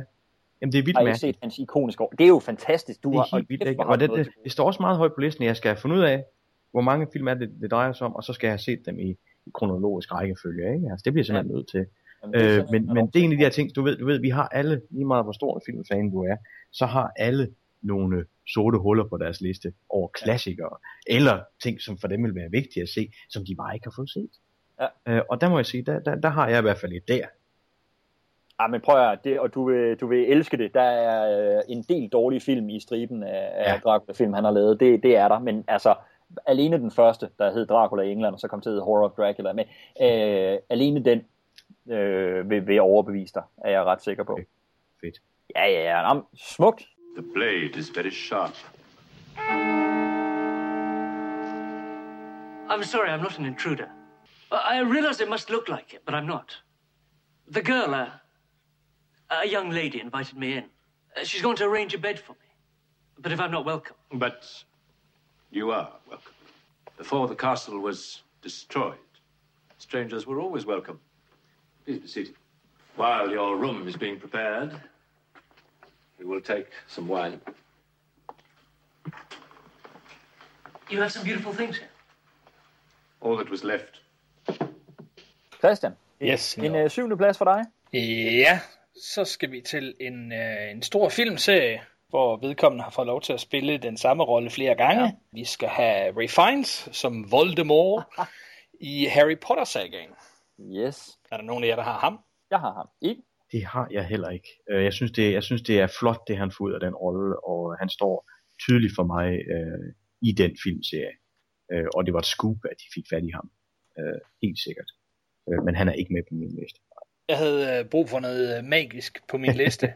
så, øh, ja, så det blev, det blev Ray Fiennes. Jeg synes, øh, altså det er jo selvfølgelig, det er en meget blandet rolle. Den udvikler sig jo meget fra, fra film til film, men jeg synes, det er en, øh, en skøn måde at, at have en, øh, hvad skal man sige, en børnet skurk, som har noget ondskab, der ligger under, under overfladen, som man kan tage med, hvis man, øh, hvis man opfatter det, og hvis man ikke gør, jamen, så fungerer figuren faktisk også alligevel. Mm. Han er øh, vanvittigt øh, vemmelig, øh, specielt i, øh, i, den, i de to sidste film, hvor han øh, blandt andet har en, øh, en dame liggende på bordet, og hun tigger og beder for sit liv, og han sidder sådan set bare og småsmiler for sig selv, indtil han øh, bruger hende som føde til sin slange. Og jeg synes, den måde, den afslappede måde, han spiller ondskab på, synes jeg er, er ret øh, interessant og fedt. Det, det, det er rigtig menacing til betragtning, at nogle af de her altså er børnefilm. Så øh, ja,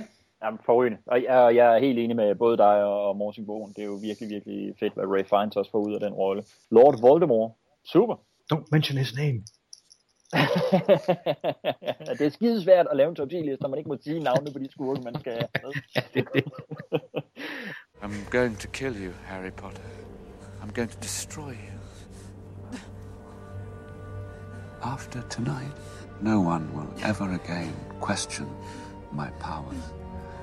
After tonight, if they speak of you, they'll speak only of how you begged for death. And I, being a merciful lord, obliged. Og før der er nogen, der skriver en masse beskeder på øh, Facebook og brokker sig over det, øh, så vil jeg jo lige sige, at jeg har valgt at udtale navnet, som øh, forfatteren har sagt, det skulle udtales. Ja. De har jo rundsmadret det på film, fordi der ikke rigtig var nogen, der havde sat sig ind i, hvordan navnet skulle udtales. Og det er jo for fransk, hvor tid ikke udtales i slutningen af ordene. Og øh, J.K. Rowling, hun blev jo så træt af at ret på dem, at efter de ikke ville lave det om i den første film, så sagde hun, "Nå, jamen, så må det jo blive det. Så det er amerikanernes måde at gøre det på. Ja. Og derfor bliver det Voldemort i, i filmene, men tid skal altså ikke udtales. Og, jeg, og, og jeg må simpelthen sige, at øh, Harry, han kalder ham Voldemort, så jeg går med Voldemort. Jeg vil også sige, hvis Ian Fleming havde sagt, at det skulle udtales øh, i Chemis Bon, så ville jeg stadig gå med, at han jo selvfølgelig hedder Bond, øh, James Bond på skotsk. Så Og jeg vil have lov til at uh, citere uh, Eddie Izzard, uh, da, han sam, da han laver stand-up show i USA, uh, og prøver at sammenligne forskellen på britisk engelsk og amerikansk engelsk. Uh, there's a few differences, like uh, you say herbs, and we say herbs, because there's a fucking H in it. men, men en sjov info, Christian, det synes jeg virkelig var sjovt, at, at, at, at, at det rent faktisk er, at den franske udtalelse. Det var jeg slet ikke klar over.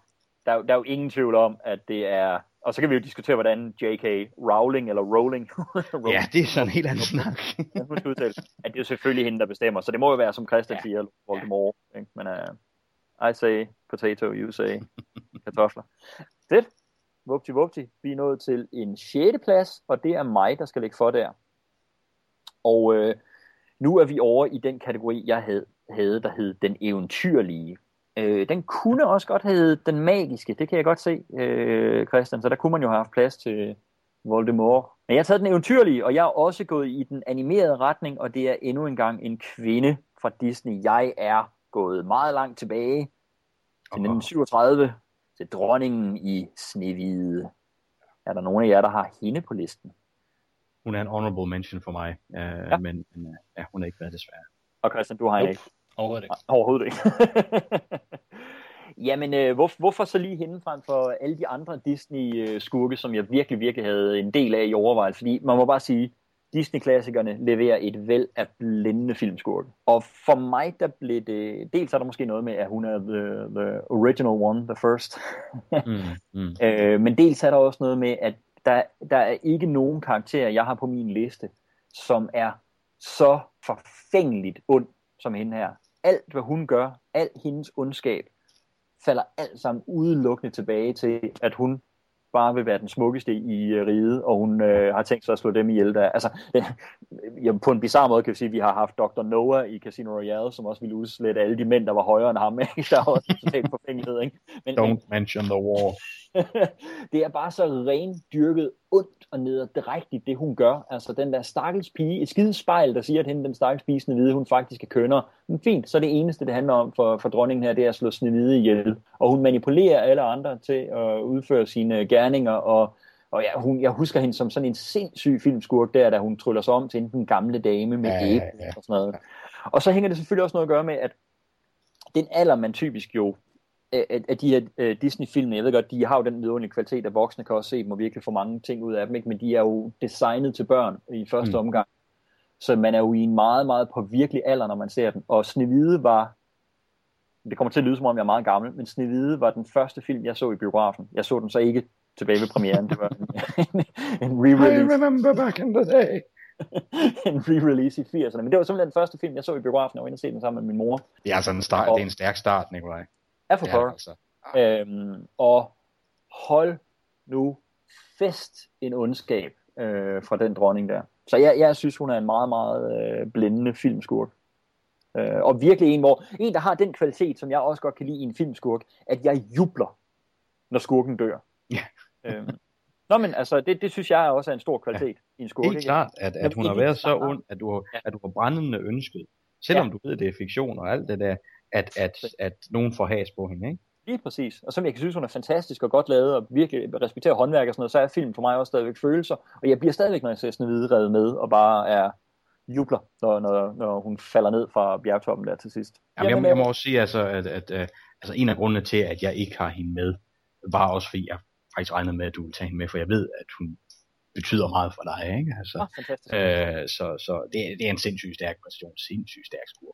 Og så ikke en start, de fik Disney. Det er deres første spilfilm, ikke? Altså, hold da kæft, mand.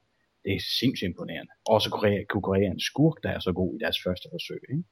Det er sgu flot. Dip the apple in the brew. Let the sleeping death see through.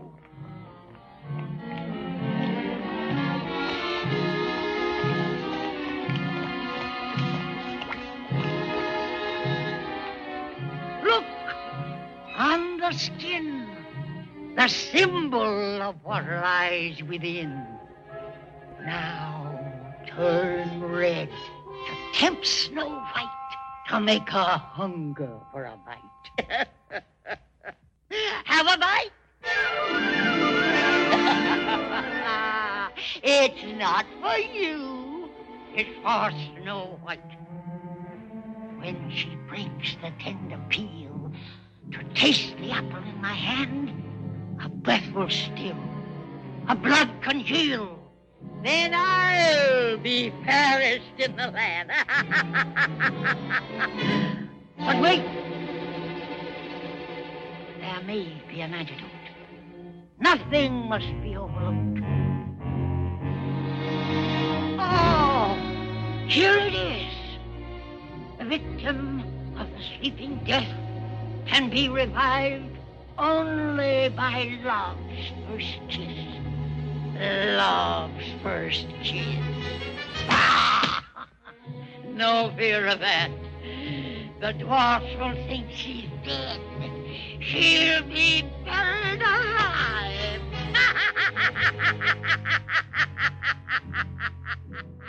Jamen øh, Christian, hvad har du til os på en 6. plads? Jamen, øh, der har jeg øh, Alan Rickman som Hans Gruber i Die Hard.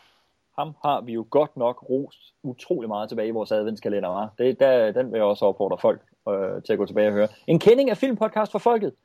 Jeg, jeg har ham ikke på listen, jeg har ham på min honorable mention. Hvad siger du, Morsingbo? Chok, chok, chok, chok.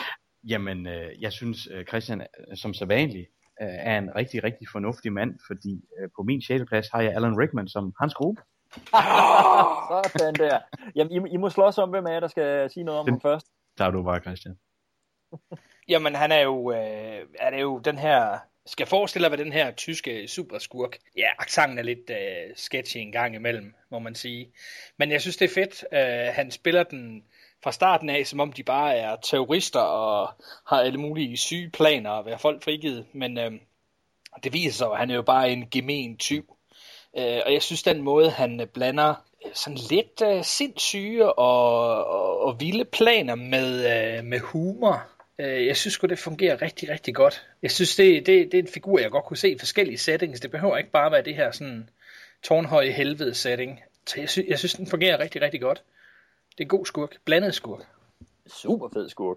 Super fed skurk. Og prøv at, først vores, kun vores anden skurk, der har været med på to lister indtil videre, vil jeg sige. Øh, og han var altså meget tæt på at være på tre. Morsingbo, du er jo rigtig glad for hans gruppe også, ikke? Jo, jo, han står som en af de, en af de he- helt klassiske skurke, og det er han jo altså blevet, det blev han næsten med det samme for rigtig mange mennesker, da han i 1988 la- lavede øh, sin karakter i Die Hard, ikke? Altså, øh, ham, han, han dukker op på rigtig mange top 10 skurkelister, hvis, hvis, hvis man begynder at søge på det, ikke? Altså, og, og det er en fremragende person. Nu snakker vi om, at Disney fik startet godt på deres spillefilms eventyr. Øh, hold kæft, en, en start Alan Rickman, og gennembrud han får med en af sine...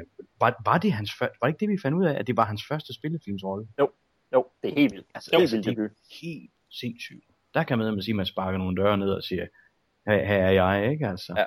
Øh, så, så ja, det står sindssygt stærkt. Og ja, særlig Alan Rickman, vi har jo mistet ham igen, så jeg synes, vi, vi, vi, det er dejligt, at vi kan få, vi kan få hedret ham nok en gang med at, at få givet ham en, en, en, del flotte, flotte point, selvom der jo så er nogen, der ikke øh, synes, han skal være. Ja, jeg var tæt Øh. på. Jeg var, jeg var tæt på. Vi kan jo også anbefale vores øh, første vælgerprogram om Alan Rickman. Ja, lige vi også har liggende derude. ikke? Lige præcis. Mr. Takagi, I'm really not interested in your computer.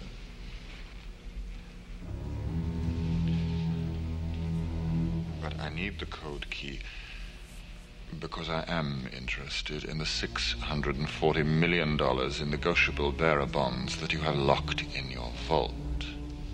And the computer controls the vault. I want money? What kind of terrorists are you? Who said we were terrorists? The code, please. It's useless to you. There are seven safeguards on our vault, and the code key is only one of them. You'll never get it open. Then there's no reason not to tell it to us. I told you. It's not over yet.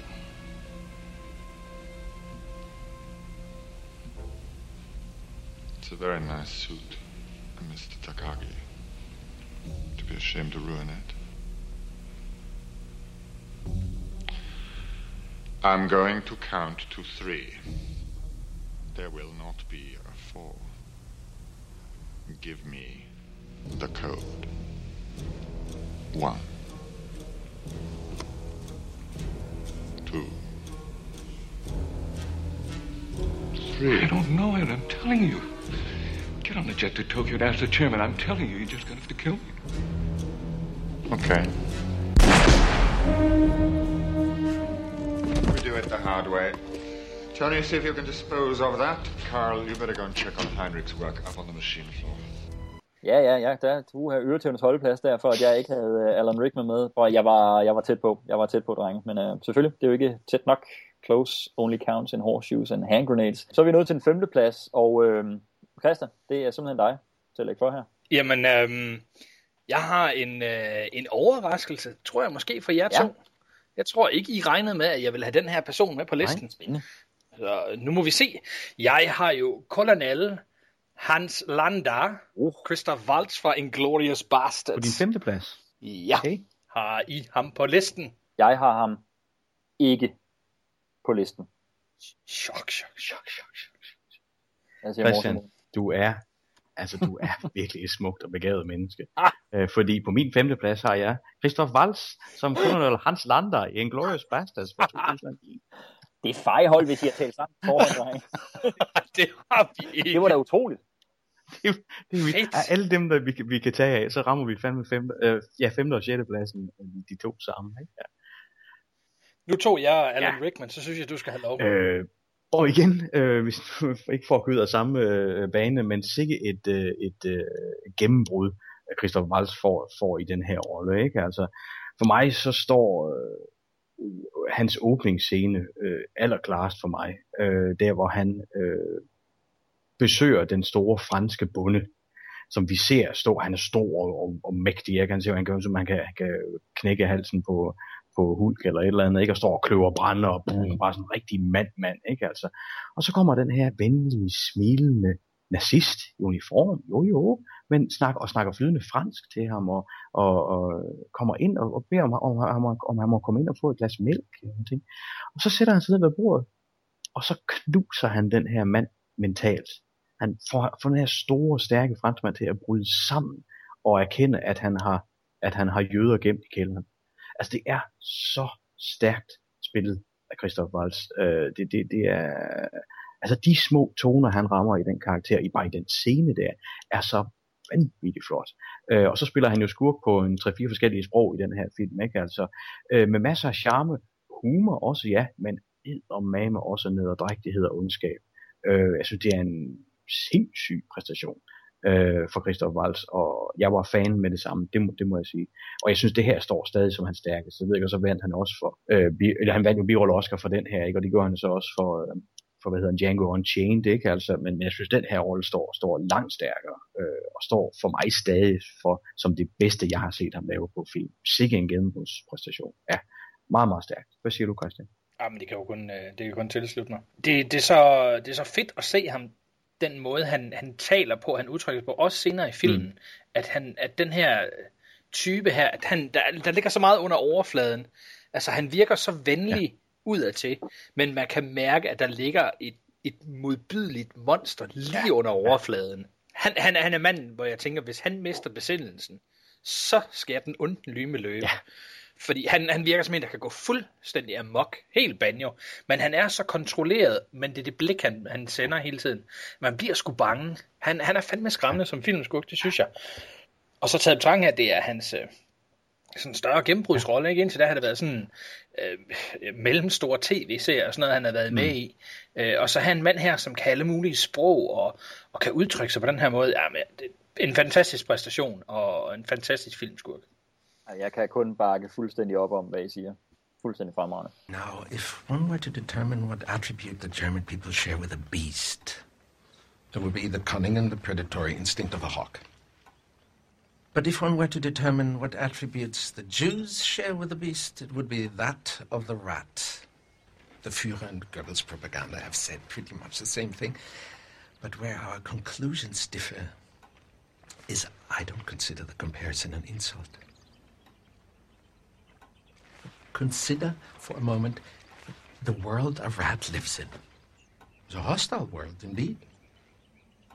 If a rat were to scamper through your front door right now, would you greet it with hostility? I suppose I would. Has a rat ever done anything to you to create this animosity you feel toward him? Rats spread diseases. to bite people. Rats were the cause of the bubonic plague, but that's some time ago. I propose to you any disease a rat could spread, a squirrel could equally carry. Would you agree? Right. Yet I assume you don't share the same animosity with squirrels that you do with rats, do you? No. Yet they're both rodents, are they not? And except for the tail, they even rather look alike, don't they? It's an interesting thought, Herr Colonel. However interesting as the thought may be, it makes not one bit of difference to how you feel. If a rat were to walk in here right now as I'm talking, would you greet it with a source of your delicious milk? Probably not. I didn't think so. You don't like them. You don't really know why you don't like them. All you know is you find them repulsive. Consequently, a German soldier conducts a search of a house suspected of hiding Jews. Where does the hawk look? He looks in the barn, he looks in the attic, he looks in the cellar, he looks everywhere he would hide. But there's so many places it would never occur to a hawk to hide. However, the reason the Führers brought me off my Alps in Austria and placed me in French cow country today is because it does occur to me. Because I'm aware of what tremendous feats human beings are capable of once they abandon dignity. På min femte plads, der har jeg en, som øh, vil sige, øh, delte øh, førstepladsen i en kategori, og så det, der så afgjorde, at det blev den her, der kom med, det var, at den her så også toppede en anden kategori. Og, øh, og den her øh, skurk og præstation, den øh, delte øh, førstepladsen, vil jeg sige, i den underkategori, jeg havde, der hed øh, maskinen eller den mekaniske ondskab. Og den var så også nummer et i den kategori, jeg havde, der var den ustoppelige ondskab. Og det er Arnold Schwarzenegger, ikke som Mr. Freeze, men som uh, The Terminator i The Terminator. Uh, fordi der har jeg ham jo så ikke med i Terminator 2 og så videre frem efter. For der er han jo dels en anden karakter. Yeah. Men er jo good guy i alle de andre, ikke? Altså, der hvor han er skurk, det er i The Terminator. Han er på, uh, han er på min femteplads. Er der nogen af jer, der har ham med? Og det er fandme sørgeligt. Han var i lang tid min 10'er. Mm og så røg han ud, fordi jeg skulle have plads til en mere. så havde det været en, en, en top 11, så havde det været uh, The Terminator, som var kommet med der, men han når det desværre ikke. Han når ikke. Hvad med dig, Morsen Bo? Han er en af, af top honorable mentions for mig. Ja? Ja, men prøv at, altså, der er jo ikke så meget, altså, der, i virkeligheden så vi har jo øh, talt faktisk om, øh, om ham her helt tilbage på vores øh, FFF versus IMDB, James Cameron podcast, og øh, jeg, jeg har et håb om, at vi engang langt ude i fremtiden, når vi når så langt på kalenderen, kan komme til at tale mere om den her karakter og den her præstation. Men ja, det er jo det var jo ikke hans debut. Han var jo kendt både som bodybuilder og så for bodybuilder-filmen Pumping Iron, og havde fået en uh, Golden Globe for bedste uh, gennembrud, uh, bedste mandlige uh, newcomer for Stay Hungry, og var selvfølgelig kendt som Conan. Men, men det er jo den her, der gør ham ikonisk, øh, den her rolle her, Arnold Schwarzenegger. Og bare alt, alt, der sådan er begrebet omkring Arnold Schwarzenegger, bliver ligesom lanceret med den her. Og jeg synes, han er en fuldstændig fænomenal filmskurk. Fuldstændig ustoppelig. Altså Kyle Reese har jo talen, der definerer ham der med at sige, at he can't be reasoned with, he can't be bargained with, and he absolutely will not stop. Og kan man så sige, jamen, øh, hvis jeg har sat reglen for, at det skal være ondskab, jamen kan en maskine på den måde være ond, øh, sige, ja, det vil jeg mene, fordi hele tesen i, øh, i Camerons film, det er jo, at det bliver kunstig intelligens, og at øh, maskinerne får en bevidsthed. Og der programmerer de ham her, som jeg vil sige, så skulle det være Skynet, jeg skulle tage som bevidstheden bag, ikke? men han bliver programmeret med en ondskab til at handle øh, ondt her. Så jeg, jeg synes godt, man kan forsvare ham som, øh, som filmskurk. Jeg er helt vild med Arnold Schwarzenegger i øh, The Terminator. Jeg er også vild med ham, når han bliver good guy i de efterfølgende, men, men selvfølgelig er den, den ikoniske ondskab her i øh, den første. Hvad, er der nogen af jer, der har noget at tilføje på, øh, på Arnie Boy? Nej, du du har sagt det meste. Altså, det, øh, øh, altså fremragende præstation, øh, øh, som, som den her ustoppelige dræbermaskine. Altså, han, han, er jo, han er jo spot on i den her rolle, ikke? Altså, og specielt på det her tidspunkt, hvor han var i sin, øh, i sin dramatiske kunde, så, så er det her, øh, det er en shoe-in. Øh, så, så, så ja, stærk præstation, og ja, elsker den film, elsker den rolle. Ja. Men også indtil da, der er de, de roller, vi ellers sådan har set i 70'erne og 80'erne, hvor folk forsøgte at spille cyborg eller, eller sådan kunstig intelligens robot, har det altid været sådan lidt vattet, og ja, så farligt var det jo heller ikke.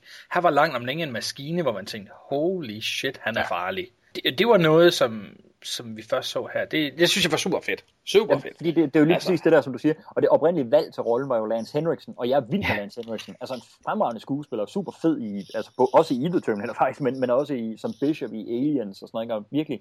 Men han ville jo have været, jeg ved ikke, om han var blevet vattet, men han var del med blevet en anden form for maskine, ikke? Altså, Arnold Schwarzenegger især på det tidspunkt, med, stadigvæk med hans Mr. Universe build, altså han var en maskine. Jamen, jeg tror, de gik efter sådan en, altså nærmest sådan en, nærmest sådan en ninja-robot, da de tænkte ja. uh, Lance Henry. Sådan en, som, som krøb hen af, af hustagen og så videre i hvert fald. Ikke så en helt ja. anden uh, fysik. Ja, og det er, men hold kæft et godt valg, at de gik med, med Arnold her. Altså, Det er helt- kan der ikke være nogen tvivl om. The 12 gauge autoloader. That's Italian. You can go pump or auto. The 45 long slide with laser sighting. These are brand new. We just got them in. That's a good gun. You just touch the trigger, the beam comes on, and you put the red dot where you want the bullet to go. You can't miss. Anything else? Phased plasma rifle in the 40 watt range. Hey, just what you see, pal. The Uzi 9 millimeter. You know your weapons, buddy. Any one of these is ideal for home defense. So, uh, what shall it be? All. I may close early today. There's a 15 day wait on the handguns, but the rifles you can take right now. You can't do that. Wrong. I'm a friend of Sarah Connor. I was told that she's here. Could I see her, please? No, can't see her. She's making a statement. Where is she? Look, it may take a while. You want to wait? There's a bench over there.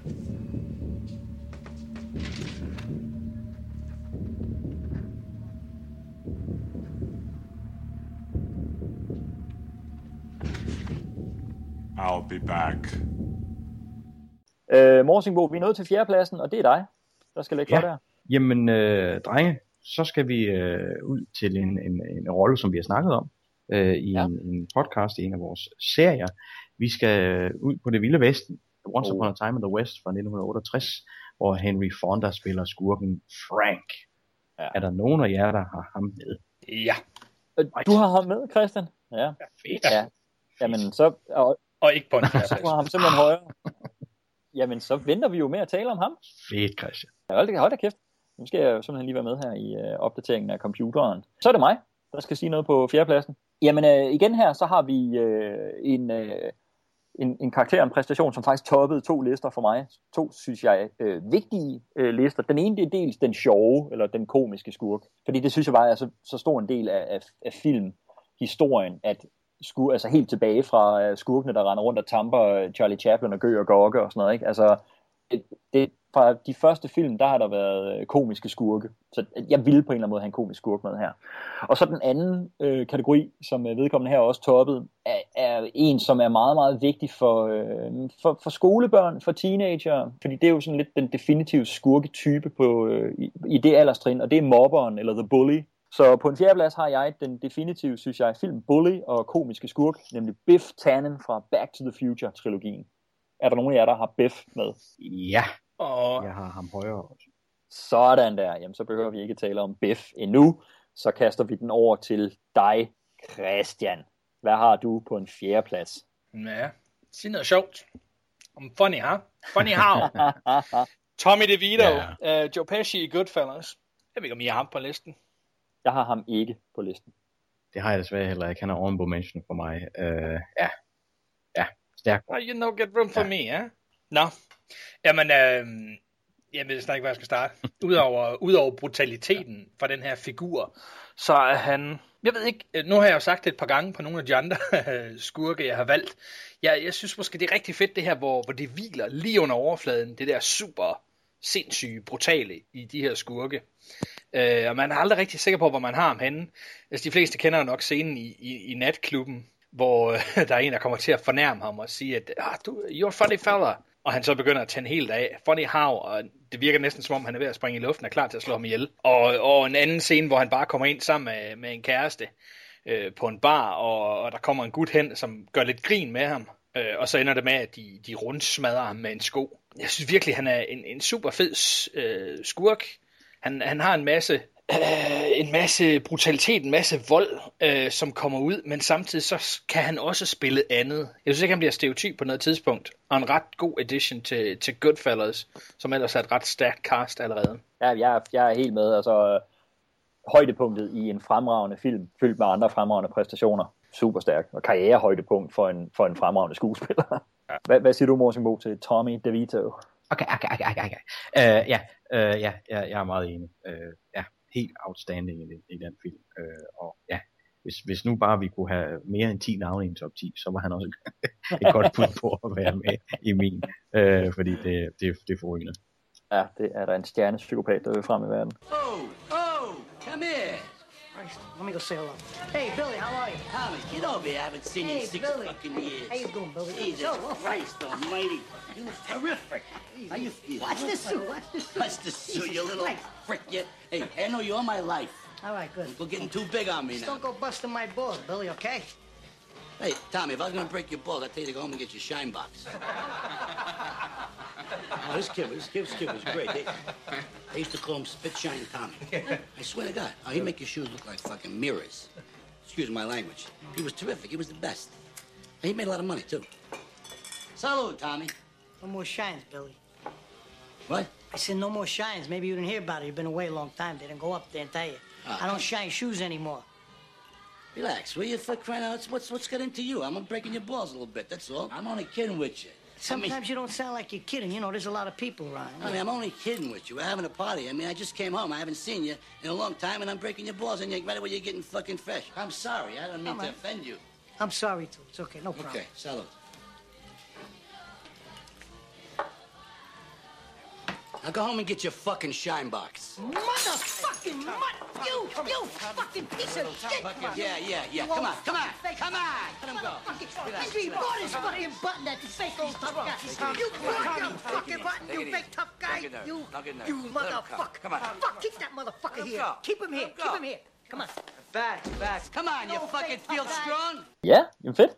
Vi er nået til en tredje plads, og øh, det er mig, der skal starte på den. Og øh, der har jeg en, som var øh, ret højt på øh, listen over, som jeg t- havde tidligere, der hed øh, Fanatikeren, og en, der var ret højt på listen over den realistiske skurk. Han øh, vandt øh, kategorien den historiske. Lidt på en default, må jeg sige, fordi selvfølgelig er der nogle historiske skurke, hvor man siger, at der er en større skurk end Adolf Hitler. Ja, men, altså, det er der jo måske ikke, men, men der er nogle, der er nogle øh, altså jeg, jeg ved ikke om den, der er lavet nogle super gode filmiske præstationer som Hitler, men, men jeg ved ikke, om der er en af dem, der sådan, står som sådan en filmisk skurk på den måde. Giver det mening, hvad, hvad, hvad jeg er ved at rode mig ud i der? Så der er der en her, der, der simpelthen bonger ud i alle de her kategorier. Øh, men det er fra samme, øh, samme krig, så han er jo sådan sponsoreret af Hitler og var fanatisk i hans øh, tro og ideologi. Og det er Ray Fine som Armand Girth i Schindlers List. Er der nogen af jer, der har ham på listen? Desværre nej. Øh, helt vild med præstationen, men, men han er en honorable mention. Og Christian? Nej, desværre ikke. Uh, det var sjovt, da du sagde det her, der kom jeg til at tænke mig, at vide, om det bliver Bruno Gans fra der undergang. Ja. Mm. Det lød som et oplæg til det. Men ja. Og det kunne det godt, men, men ved du hvad, faktisk re- reelt Bruno Ganti der undergang var sådan en af de der, jeg overvejede, men så tænkte jeg, jamen, filmen, jeg siger ikke, at filmen forsvarer Hitler eller gør ham til andet end en skurk, det er ikke det, jeg mener, men, men det, den går ikke efter at portrættere skurkesiden af Hitler og gøre ham til en filmskurk på den måde. Blinde præstationer. Men altså, jeg synes, at Ray Fiennes er jo øh, en skuespiller, vi, altså vi, dels har jeg indtryk af, at vi alle tre på Filmpodcast, hvor folk er rigtig, rigtig begejstrede for Ray Fiennes og hans, øh, hans karriere. Øh, måske en karriere, der måske kunne, altså i virkeligheden havde jeg, han har haft en fremragende karriere. Jeg havde næsten håbet, da han brød igennem der i starten af 90'erne, at han ville få en endnu vildere filmkarriere. Han har jo så haft ja. en fremragende teaterkarriere ved siden af, ikke? Jeg havde også troet, at han ville have få. Ja, så, men der er jo masser og masser og masser godt. Virkelig mange store præstationer. For mig der er hans bedste præstation stadigvæk hans gennembrudsrolle øh, som Armand Girth tilbage i øh, Schindlers List.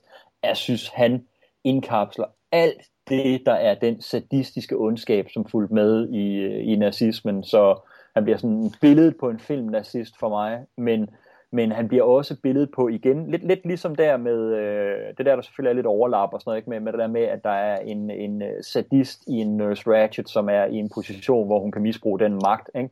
Så at, at, er, at tillade en ideologi og en retorik, som nazismen øh, havde, trak jo også nogle folk frem, som ikke nødvendigvis var fuldstændig ideologisk overbevist om det projekt, de havde gang i. Det blev bare lige pludselig et et forum og et sted, hvor de kunne udøve den ondskab og sadisme, der lå i dem. Der var lige pludselig nogle ting, der blev i, i deres, øh, under deres paraply, var okay.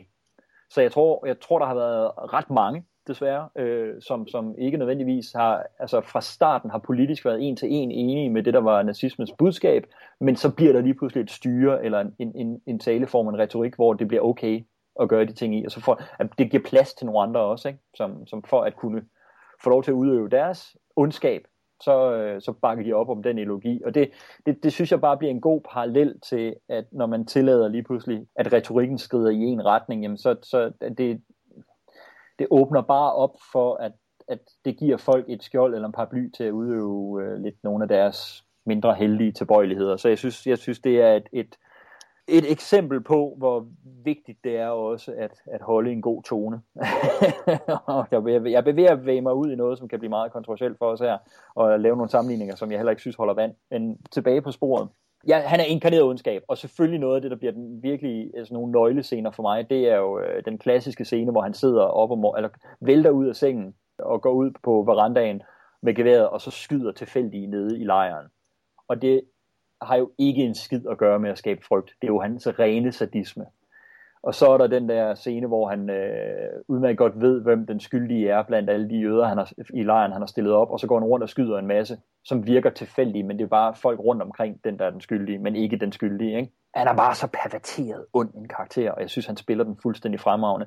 Men, men lige så begejstret jeg er for hans præstation, så det her er jo også en skurk, hvor jeg elsker, da han bliver afledet til sidst det, det, og det er selvfølgelig også et, et, et testament til, hvor stærk en skuespilpræstation det er for Ray Fiennes, at det er en skuespiller, jeg er så begejstret for, og så hader jeg ham i den her film her. Ikke? Fremragende præstation. Hvad, hvad siger I til Ray Fiennes i Schindler's List? Jamen, jeg synes, det er en utrolig spændende karakter, og, og absolut rigtig tæt på virkeligheden.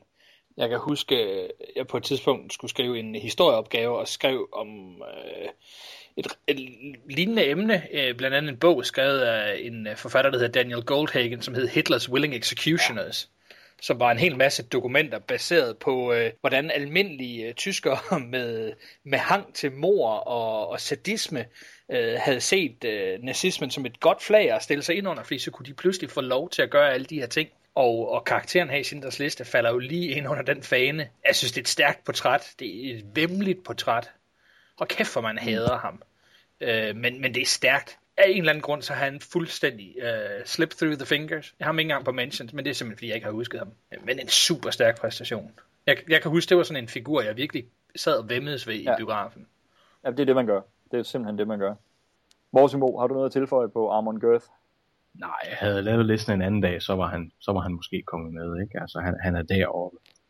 Men prøv, det er jo noget af det, jeg synes er så spændende også ved de her top 10 lister, vi laver. Det er jo både inspiration forhåbentlig til lytterne, men jo også til hinanden. Mm. Øh, til, til at minde om nogle, nogle præstationer, øh, hvor man siger, gud ja, den, den vil jeg jo også have haft på, eller vil jeg virkelig have i overvejelsen, ikke? Eller netop at sige, den har jeg ikke set. What are you making? Hinges, sir. Uh, I've got some workers coming in tomorrow. Where the hell are they from again? Yugoslavia, Commandant. I've got to make room. Make me a hinge. Yes, sir.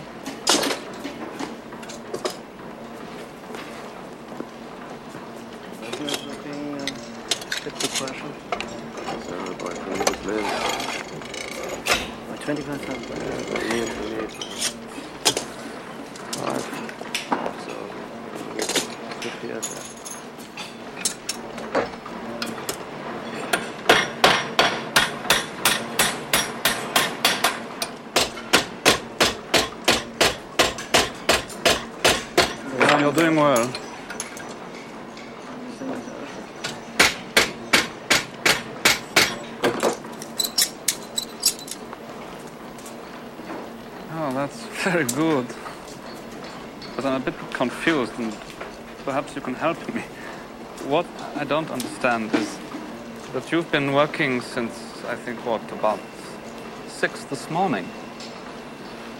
Yet, such a small pile of hinges. Hvad, hvad har du så, Christian, til gengæld til os på en tredje plads? Jeg har Darth Vader fra Star Ja. Wars. Jamen, Er der nogen af jer, der har ham på Det har listen? jeg. Det har jeg også.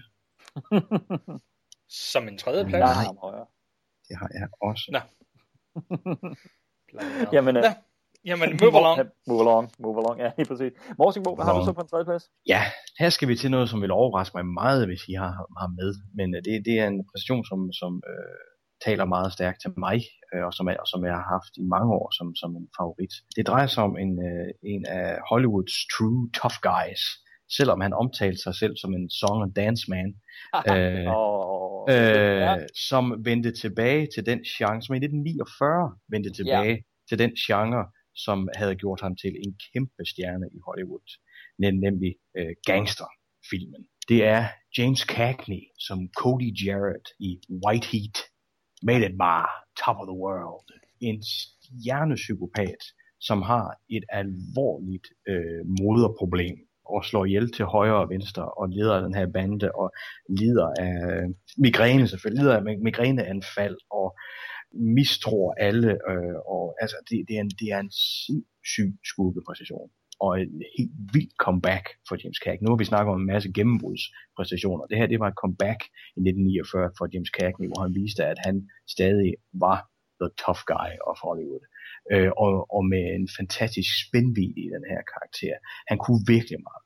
Og som sagt, så betegner han sig selv som en song and dance man. Altså han var, han var, han var, han var musicalmand øh, på scenen, ikke? Altså, men på, på, på lærredet, der var han, øh, der var han Hollywoods toughest guy. Og øh, det viste han i høj grad, da han vendte tilbage som Cody Jarrett. And uh, made it to the top of the world. Altså, nu siger du, du ville være overrasket, hvis han var på vores liste. Jeg, jeg, jeg kan simpelthen ikke afgøre, om han var min måske nummer 11 eller 12, og øh, der var perioder, hvor han var på listen, og han er måske netop en af dem der, som sådan var lige ved at falde for, at, at, at der var flere kategorier, hvor, hvor han, han næsten var nummer et, men måske ikke helt var det, men jeg, er jo helt vild med ham i den præstation. Jeg er var så glad for ham. Okay, det er dejligt. Jo, jo, jamen, jeg, er stor, jamen, jeg er stor fan af White og stor fan af James Cagney, og stor fan af, af den præstation der. Altså, der er flere af hans præstationer, også gå tilbage til Public Enemies, og sådan, der er flere, ja, ja, hvor jeg synes, han er fuldstændig fremragende i, hvilket er, er sjovt, fordi no, altså, han siger Song and Dance, men ja, og nogle af de film, jeg så ham i først, og husker ham for først, det var sådan noget Yankee Doodle Dandy, Ja, og lige præcis, altså, ja. hvor, han er, hvor han er fremragende, og vandt en Oscar, og altså, øh, og, og jeg har altid set ham som faktisk en meget, meget sympatisk person, ja. men, men så begyndte jeg meget ansporet af dig. Det, det vil jo virkelig, virkelig... Jeg, altså, jeg husker, at du færede mig den øh, boks med, med gangster-DVD'erne. Ja. Warner Brothers gangster-DVD'er og sådan noget, ikke? Til at dykke ned i dem. Og jo bare, det åbnede en, en, øh, en endnu en vidunderlig subgenre inden for film for mig, hvor kongen af gangsterfilm er, altså det jeg forbinder som rigtig gangsterfilm, fordi kan vi diskutere mm. Godfather og sådan noget, ikke? Hvad, hvad er det? Er det mere familie øh, øh, på film i virkeligheden, eller, eller hvad er det, ikke? Øh, men kongen af de inkarnerede gangsterfilm, det er James Cagney, og hvor er han fantastisk. Og det her er, det, er ikke den, han mest bliver husket for. Det, det er det selvfølgelig med det der uh, Made It March of the World, ikke? Ja, men der, der er mange sådan andre, der sådan kommer til at nævne nogle andre James Cagney-roller først, jeg synes, men det her, det er toppen for mig. Ja, det er godt valg. Ja, vi snakker jo Roaring Twenties og Angels with Dirty Faces og alt det. Altså bare de her ti- filmtitler er jo helt fantastiske, ikke? Altså, ja, øh, ja. Så jeg, jeg bliver simpelthen nødt til at have ham med og meget højt om os. Um, det, men det kan jeg godt forstå, og, det, og jeg kan godt se, hvordan det bliver et personligt valg for dig. Ikke? Øh, det, det, det, det, altså, det skriger morsingbogen for mig, når det er, at jeg øh, ser de der øh, Cagney gangsterfilm. Det er han, bare, han, er, han er en stor inspiration for mig, det må jeg sige, også i mit, mit virke. Det, ja. det er. Du har modelleret dit liv efter ham. ja, men. Det, det er sjovt, fordi jeg har ikke set White Heat. Men allernederst på min liste har jeg en lille parentes skrevet James Cagney, White Heat. Nej, hvor er det sjovt. Fordi vi har snakket om den før. Jeg kan huske, hvor, hvor passioneret du snakkede om White Heat. Og den her fantastiske karakter af James Cagney. Og Fuck, I skal bare se den, drenge. Den er Så kender så man god. sine venner. ja, lige præcis. Den var lige op, den var lige op at vende, så den kom på listen her. Jeg har, altså, jeg har ikke set nej, den, så jeg kan ikke skrive ham på en, en mention. Men jeg tænkte, lur mig, om du ikke har den på. Jeg vidste selvfølgelig ikke, hvorhen, ikke? Men, øh, men fedt, at du har den med. Super, super fedt. Og det må være en kraftig opfordring til lytter derude, og hvis ikke de har dykket ned i det kapitel af filmhistorien, så gør det. Og der er White Heat, det er et godt sted at starte. Ja, det er det. Mm. It's these mountains, Cody. It's not good for you. Cold all the time. You can't breathe there. Let's get out, son. Yeah. Oh. Uh, it's going. It's going. Oh. Mm. Mm. Mm. Mm. It's going. Yeah. Are you sure? Yeah. It's like having a it's like having a red hot buzzsaw inside my head. Mm. Hmm. No. No, not yet, son. Don't let them see you like that. Might give some of them ideas.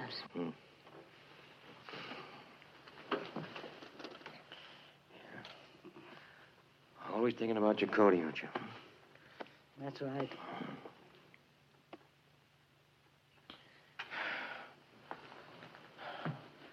Mm.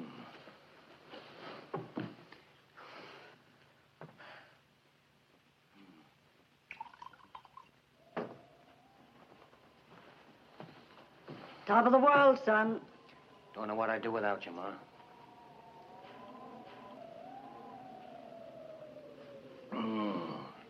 Better? Mm. Yeah. Now go on out. Show him you're all right. Vi er nået til top 2. Hvis jeg kunne lave en drumroll, ville jeg gøre det. Fantastisk drumroll, og Christian, det er dig, der skal lægge for med en nummer 2. Ja, jamen, øh, vi har snakket kort om det, så lad os da endelig få The Whole Enchilada. På min anden plads har jeg Frank oh. fra Once Upon a Time in the West. Henry Fonda i en sindssyg fed rolle. Jeg havde jo ikke set den, før vi snakkede om den på, øh, på vores podcast i vores we- øh, western-serie. Og øh, jeg var fuldstændig blæst væk over den her super skurk, tør jeg vist godt kalde ham. En, en, en mand med, med mandes, og men han er kold, han er brutal, han er, ja, fuldstændig vild. Min yndlings øh, start introduktion af sådan en bad guy, det er faktisk den her. Han bliver sat ud for at skræmme en mand, der bor i det forkerte område, og ender med at skyde ham og børnene og alt, hvad der ellers er. Altså han ender med at skyde et barn, der står med en, en, øh, en sådan en lille brødkurv, og står og kigger på ham og ikke kan forstå, hvorfor familien er død, og han skyder ham alligevel. Øh, Super, super skurk. Øhm, og ikke bare skyder, men også, han har den her ondskab i sig. Øh, hans samarbejdspartner i filmen, Morton, jamen han ligger og, og er halvdøende. Og i stedet for at skyde ham og take him out of his misery, så lader han ham bare ligge i en, øh, en, sådan en mudder vandpyt. Øh, så han kan ligge der, og de sidste sådan, minutter i hans liv, der kan han ligge der og lide. Fordi det synes Frank er passende. Og så hele selvfølgelig sekvensen i, hvordan øh, han møder Harmonica, som er hovedpersonen i filmen, første gang. Og, og de ting, han sender ham igennem. Altså, han er nederdrægtig, men fantastisk spillet. Kæft, hvor jeg er vild med den her filmskurk. Altså, Og, og noget af det helt fantastiske er jo netop det der med, at man caster the ultimate good guy, Henry Fonda, i den rolle. Ja. Ja, jeg synes også, det er så overvældigt. Ja, men altså, det, jeg kan jo, hvad kan jeg, jeg sidder jo med skam over ikke at have en filmpodcast for folket favorit på min uh, top 10 liste. Han var meget, meget, meget, meget tæt på, også vil jeg sige. Og igen her vil jeg klart anbefale at gå tilbage og høre den podcast. Det synes jeg var en, var en altså, fremragende film, og virkelig fremragende podcast om den film. Det, det gjorde vi sgu godt, drenge, hvis vi lige skal klappe os selv lidt på skuldrene der. Ej, det var helt fuldt på højde med filmen. ja. Og jeg synes, det er værd for, for nye lyttere, som måske tænker, ah, den har jeg ikke set. Øh, kan jeg høre podcasten alligevel? Kan man sagtens. Vi tager den stille og roligt igennem. Jeg havde heller ikke set den, før vi skulle lave podcasten. Eller jeg har kun set den en gang op til Jeg tror, podcasten, du sagde, du havde heller ikke set den, lavede podcasten. Thank you for pointing out my mistake. jackass. Så, så vi, man bliver taget i hånden, og så går vi hele filmen igennem, og vi kommer til at snakke symbolik mm. og casting af roller og intentions og virkemidler. Det hele er en, en, en fantastisk gennemgang af den her western, som, som jeg i hvert fald kommer til at sætte meget stor pris på, efter vi har gennemgået den. Varmt ja, og blinde skuespilpræstation, blinde skurkepræstation. Ja, jeg var meget tæt på ham med. Jeg synes, det er super fedt, du var på en anden plads. Morsingbo, du øh, havde ham på en fjerde plads. Har du noget at tilføje? Jeg ved jo, du er glad for Frank. Well, now that you've mentioned my name. øh, ja, men det er også du, som du også sagde det, øh, Nikolaj. Altså, den chance, Sergio Lone, han tager her ved at tage the ultimate good guy, altså Mr. Det er nærmest Captain America, ikke? Altså på det her jo. tidspunkt. Så ham og, Jim, ham og Jimmy Stewart, ikke? Altså, og så, og så kaster ham som den ondeste, koldeste skurk, ikke? Altså, så har man jo sidenhen hørt det her med, som Jane Fonda fortæller, jamen, jamen uh, Henry Fonda var, var egentlig en forholdsvis hård mand. Han, mm. var, han var ikke en dårlig far, men han var, han var en kontant mand, som havde en, en hårdhed i sig. Og det må være det, uh, Sergio Leone, han har set i de der kolde blå øjne, han egentlig havde, ikke? Altså, uh, og, og fandt det frem. Uh, og jamen, ja, ej, men altså, jeg er jo, som, som Rolf Sørensen ville ofte sige i, i, i sine, i sine øh, hvad cykelsports øh, kom, kommentar, kommentarer, det. Som Rolf Sørensen ja, ofte siger, når han kommer til et cykelløb. Jeg bukker mig dybt i støvet. Okay, fedt. Jeg var så spændt på, hvor vi kom hen med Rolf Schmidt. Ja. Han siger mange mærkelige ting, men det med, jeg bukker mig dybt, yes. Ja. Jeg bukker mig dybt i støvet. Ja. Jeg bukker mig i støvet. Jeg bukker mig ikke ja, ja. dybt, men det gør, det gør Rolf Sørensen. Ej, stor respekt for Rolf Sørensen. Vil lige Absolut. Løfte, løfte pegefinger til dopingen, men ellers så... ja, jamen, vi, jeg tror, vi bukker os alle dybt i western-støvet for, uh, for Frank og Henry Fondas præstation som samme. What are we to do with this one, Frank?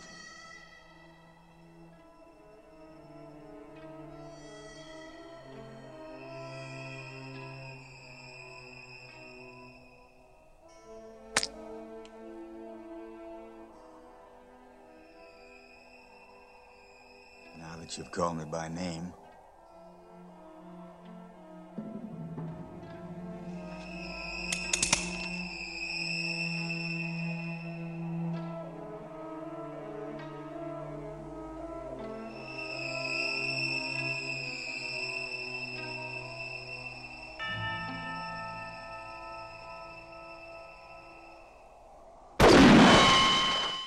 Det var Christians anden plads. Hvad har du til os, Morsingbo? Øh, du har jo, ja, ja, vi har jo faktisk, jeg har jo hørt, hvad det er for to, der er tilbage. Er det ikke rigtigt? Du har, øh, det, det er to, der har været nævnt tidligere. Jo, det er det jo. Det Så er hvad, det. hvad for en er på anden pladsen? Jamen, øh, på min anden plads, der skal vi øh, til øh, mine yndlingsfilm, som er Back to the Future-trilogien. Øh, og i dem, der spiller Thomas F. Wilson rollen som Biff Tannen. Jeg har kaldt det Biff Tannen Plus fordi han spiller jo også Mad Dog, uh, Mad Dog Tannen og uh, Griff Tannen og, uh, uh, og selvfølgelig Biff Tannen i alle mulige aldre og så videre. Jeg ruller dem, så tillader mig at rulle dem ind under en karakter, ikke altså, fordi det er det jo, og han udfylder den, den rolle i de film. Karakteren er jo basically den samme, ikke altså. Det er jo en comedy skurk, øh, og han er jo fuldstændig over the top det meste af tiden, øh, Thomas F. Wilson, men han er så fantastisk godt timet i sit spil, øh, og, og som den her ultimative øh, high school jerk øh, af en skurk, ikke altså. Og så, så når han så tager det ud i ekstremer, og hele den her spil, hvor han så i, i del nummer to pludselig bliver øh, en af de rigeste mænd i, i, øh, i landet, øh, og, og, og da man ser, den, jamen han er, han, han er sort i sjælen, ikke? Altså, fordi der, der bliver han jo en, et frygteligt øh, magtmenneske, som slår ihjel til højre og venstre, ikke? Altså, for så igen at snakke om, om Biff Tannen, hvis vi kan kalde ham på det, i, i, i, i western-tiden, ikke? Altså, hvor han, hvor han er en nederdrægtig forbryder, der også igen slår ihjel til højre og venstre, ikke? Altså, men, men, men alt sammen er holdt komisk, men han, altså, at en komisk skurk kan fungere så godt, at være så troværdig, på trods af, at han er fuldstændig overspillet, er helt vildt. Øh, hvordan Thomas F. Wilson ikke har fået flere komiske roller, det er mig en gåde. Men måske fordi han bliver simpelthen så meget forbundet med, med de her film. Øh, jeg ved ikke, det, det er muligt, det er det, der har gjort det. Men, men altså, Thomas F. Wilson står bare så tydeligt for mig, at han er en af mine absolut yndlingsskurke. Og jeg griner af ham hver gang jeg ser de her film. Øh, hans, hans replikker, hans mimik er, er top-notch. For mit vedkommende, jeg vil lade det stå ved det, du har sagt, for jeg er rørende enig. Christian, har du noget at tilføje på uh, Biff, Griff, Ma- Mad Dog, Buford, Mad Dog, Buford Tannen, ja. Uh, nej, jeg tror, Morten Born har sagt det, det meste. Han er en fantastisk skurk. Uh, og så fedt at se ham over ja. flere tidsalder. Det, det, det, det er sgu super fedt. Se, uh, at uh, ondskaber og nederdrægtighed og, og sådan små dårlige jokes, uh, de, det, det er jo bare noget, der går i arv fra generation til generation. Det, det, det, det er det endegyldige svar, om det er arv eller miljø. Det er arv. Ja, amen, ja. Sensationel skurkepræstation, og øh, også, altså, også en af de bedste komiske præstationer på tværs af det skurkeleje. Virkelig, virkelig. Fremragende skrevet jo også, ikke? Men, men oh, jo, jo. fandme godt, fandme godt spillet. Nobody calls me yellow. Let's finish it right now. Oh, uh, not now, Buford. Uh, Marshall's got our guns. Like I said, we'll finish this tomorrow. Tomorrow we're robbing the Pine City stage. What about Monday? We doing anything Monday? No, Monday be fine. You can kill him on Monday. I'll be back this way on Monday. We'll settle this then. Right there, out in the street, in front of the Palace Saloon. Yeah, right. When? High noon? Noon. I do my killing before breakfast. Seven o'clock. Eight o'clock. I do my killing after breakfast. Marty. Jamen, så er det min anden plads, øh, vi mangler, inden vi går til vores øh, nummer 1. Og min anden plads, det er øh, en, der øh, toppede to, to kategorier for mig. Morderen, eller seriemorderen, som jo er en, øh, synes jeg, en øh, væsentlig skurke øh, arketype øh, at have, og der var mange i spil der. Så øh, hvorfor blev det ham her i stedet for øh, de andre, der var i spil? Det var, fordi han også toppede, øh, synes jeg, den, den uhyggelige kategori. Det, det her er en af de mest creepy, øh, jeg nogensinde har set. Og der vil jeg sige, der var der altså en anden seriemorder, som er en meget høj honorable mention for mig, som var lige i haserne på ham her. Det blev for mig den ultimative Mama's Boy. Det blev Norman Bates fra Psycho. Anthony Perkins præstation der. Jeg ved, du ikke har ham, Morsin Bo, for jeg ved, jeg kan jo, jeg kan jo øh, gennemskue, hvad din første plads er. Mm. Øh, og du kan jo så også gennemskue min nu her. Jeg er ikke til at spille kort imod, det ved jeg godt. ja, det er også fordi, jeg har jo listen, hvor jeg har lavet noter her undervejs. Mm. Øh, Christian, du har jo en tilbage, som er en, en øh, overraskelse for os andre. Er, er det Norman Bates for Psycho? Nej, det er Så står ikke. jeg alene med The Ultimate Mama's Boy her. Og til trods for, at der er jo nu også andre, der har kastet sig ud i rollen og alt muligt, så, så er det hans præstation, og jeg var lige ved at lave den samme, som jeg lod lidt gå ud over øh, Christopher Lee. Det er, at der kom jo altså også nogle fortsættelser her. Og vi er gået med film, og derfor har jeg også udelukket tv-ting, så derfor lod jeg ikke Psycho 4 trække ned på Norman Bates her, fordi det er en tv-film. Men, men der er en Psycho 2 og en Psycho 3 også. Jeg vil altså sige, selvfølgelig når toren ikke etteren til sokkerholderen. Etteren er Hitchcocks absolute mesterværk, men, øh, men toren er altså ikke øh, en forfærdelig film det vil jeg sige, og øh, først og fremmest er Anthony Perkins altså stadig rigtig, rigtig god der. Træeren, der er hverken film eller hans præstation specielt god, men, men øh, jeg vælger så at play favorites og sige, jamen det skyldes, at instruktøren på den film var usikker. Og instruktøren, det er Anthony Perkins. Så der, der tror jeg, han simpelthen bare ikke rigtig helt at kunne øh, magte alle boldene, der var i luften der. Det øh, med mig et kunststykke både at spille hovedrollen og instruere. Ja, ja. Den ultimative serial killer for mig, og det er så blændende et psykologisk portræt, han var selvfølgelig også under kategorien symbolsk skurk, var også meget høj, højt. Har I noget på Norman Bates i øh, Anthony Perkins skikkelse? Honorable mention for mig, øh, og meget højt på den liste. Det er jo en, det er jo en klassisk præstation, øh, og i ja, en af mine absolute yndlings Hitchcock-film, og det siger ikke så lidt, for jeg er meget stor fan af, af den mands film. Øh, så det er en ja, fremragende præstation, og jo også noget, der bare definerede hele hans karriere. Det, det, det må man sige. Øh, ja, sindssygt flot. Og jo, med alle de, nu skal vi ikke sidde og afsløre, hvad, hvad der sker, men alle de ting, han kommer ud i i den film, ikke? og de øh, ja, hjørner, han skal afsøge i sin psyke, er sindssygt spændende, og det gør han ja. virkelig godt. Ja, fantastisk. Øh, Christian, har du noget på øh, Norman Bates Psycho? Nej, jeg sad og overvejer, om vi skal have lavet en jingle til det her, fordi den har jeg jo heller ikke set. Ved du hvad? Glæd dig, glæd dig, glæd dig. Amen. Det passer ikke. Jeg har jo set, der er en dame, der bliver dolket i et badekar. eller et eller andet. Men altså... Ja, øh, Jamie Lee Curtis mor for, for holdet. Med, ja, ja. I know, I know, I know. Det klip har jeg jo set Ja. hundredvis af gange i forskellige øh, sangklip.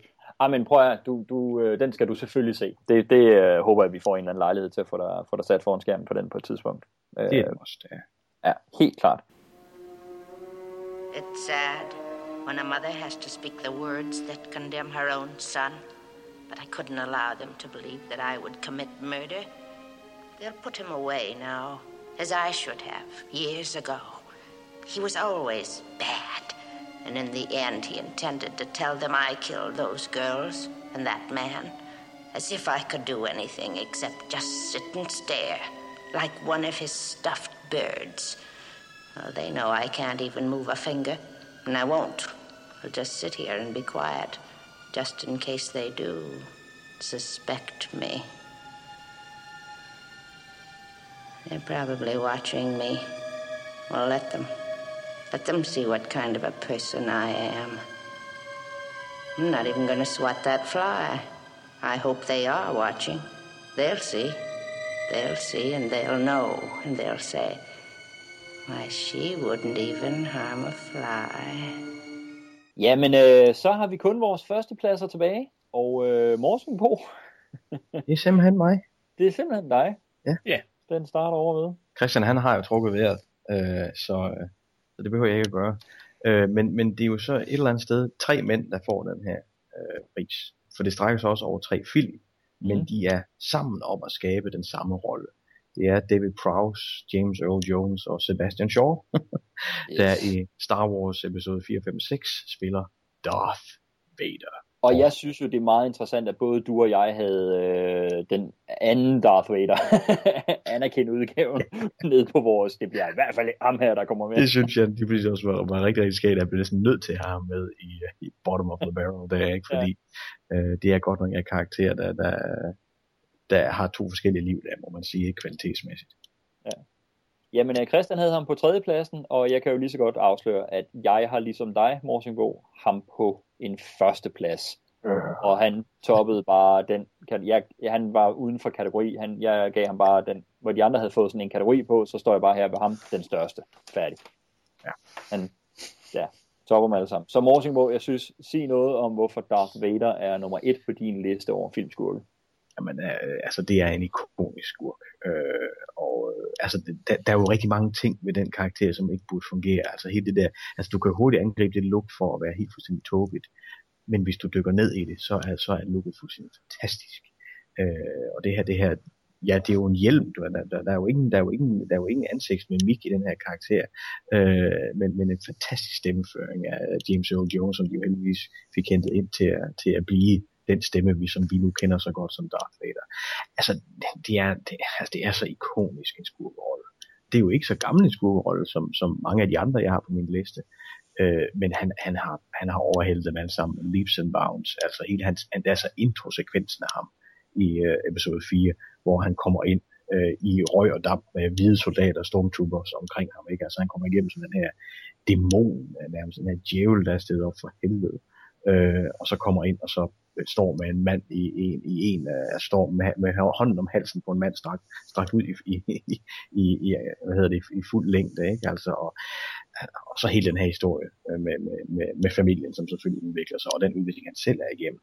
Men det her, det er stadigvæk renbygget ondskab for mig, som selvfølgelig så får en lille, for, øh, hvad hedder det, øh, et, et lille lys i livet til sidst, men, men, men det til trods, så, så er han for mig stadig en rendyrket skurk, og han er leaps and bound uh, above anybody else. Jamen, øh, Christian, har du noget at tilføje til... Nej, nej, det, jeg tror, det er sagt, det der skal siges. Altså, nu ender han på en tredjeplads. Jeg tror måske, det er sådan lidt... Ja, det, det er lidt mere åben for mig. 1, Mm. 2 og 3. Jeg synes også, det er en fantastisk skurk. Virkelig meget symbolik og øh, en, en ondskab, man måske ikke helt forstår, men sådan en, en løgmodels øh, skurk. Sådan langsomt afslører mere og mere af, hvad han indeholder. Jeg ved det ikke, jeg, jeg synes, jeg har sagt rigtig meget positivt om ham i vores ja. lange øh, Star Wars øh, podcast serie. Den kan man gå tilbage og lytte til, hvis man har lyst til at høre os tre prise Darth Vader i et væk. Øh, plus en masse andet godt selvfølgelig. Men, øh, men jeg ved sgu ikke hvad jeg skal sige. Det er en fantastisk skurk. Måske ikke den bedste. Definitivt den bedste. Og, jeg, og jeg, jamen, jeg, jeg, det er jo, jeg vil bare melde mig op i koret af, af jer begge to der også. Altså, det er jo også det er jo hele den her mytologiske øh, rejse. For mig bliver det ikke den mytologiske rejse for Anakin. Det, fordi, sorry, men det kan I jo selvfølgelig også gå tilbage og høre i vores, ja. vores Fuck det, og den måde, og den hest, de redde ind på. Den, øh, men men, men øh, Lukes rejse, vores held, og det er det, som en skurk skal kunne for mig. Det er også at være en spejling af vores held, fordi skurken er fuldstændig irrelevant uden den held, der er.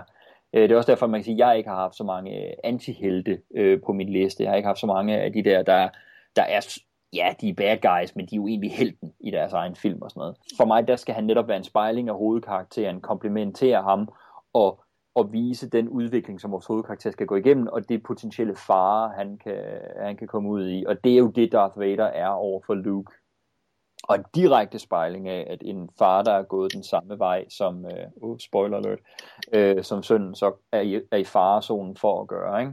Og så er det jo bare en, en enormt helstøbt skurk på den måde. Christian, du startede med at sige, hvad synes I så om en karakter, der starter med at være skurk, men ender med, jeg ved ikke, om han ender med at være good guy, men han ender jo med at være redeem på den måde. Øh, nu kører vi total spoiler, hvis der skulle være nogen, der ikke har, øh, har set den.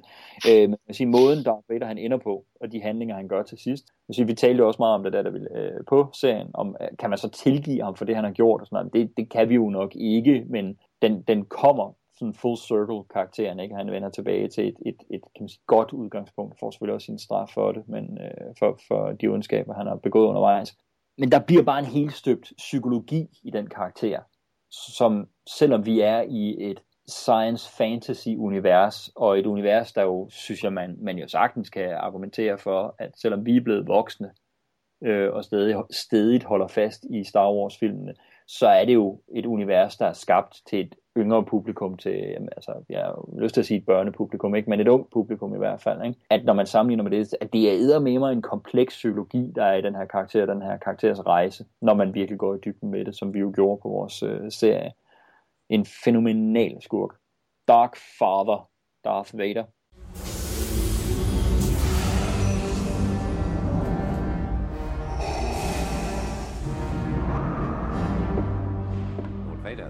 Unexpected pleasure. We're honored by your presence. You may dispense with the pleasantries, Commander. I'm here to put you back on schedule. I assure you, Lord Vader, my men are working as fast as they can. Perhaps I can find new ways to motivate them. I tell you, this station will be operational as planned. The Emperor does not share your optimistic appraisal of the situation. But he asks the impossible. I need more men. Then perhaps you can tell him when he arrives. The Emperor's coming here? That is correct, Commander. And he is most displeased with your apparent lack of progress. We shall double our efforts. I hope so, Commander, for your sake. The Emperor is not as forgiving as I am.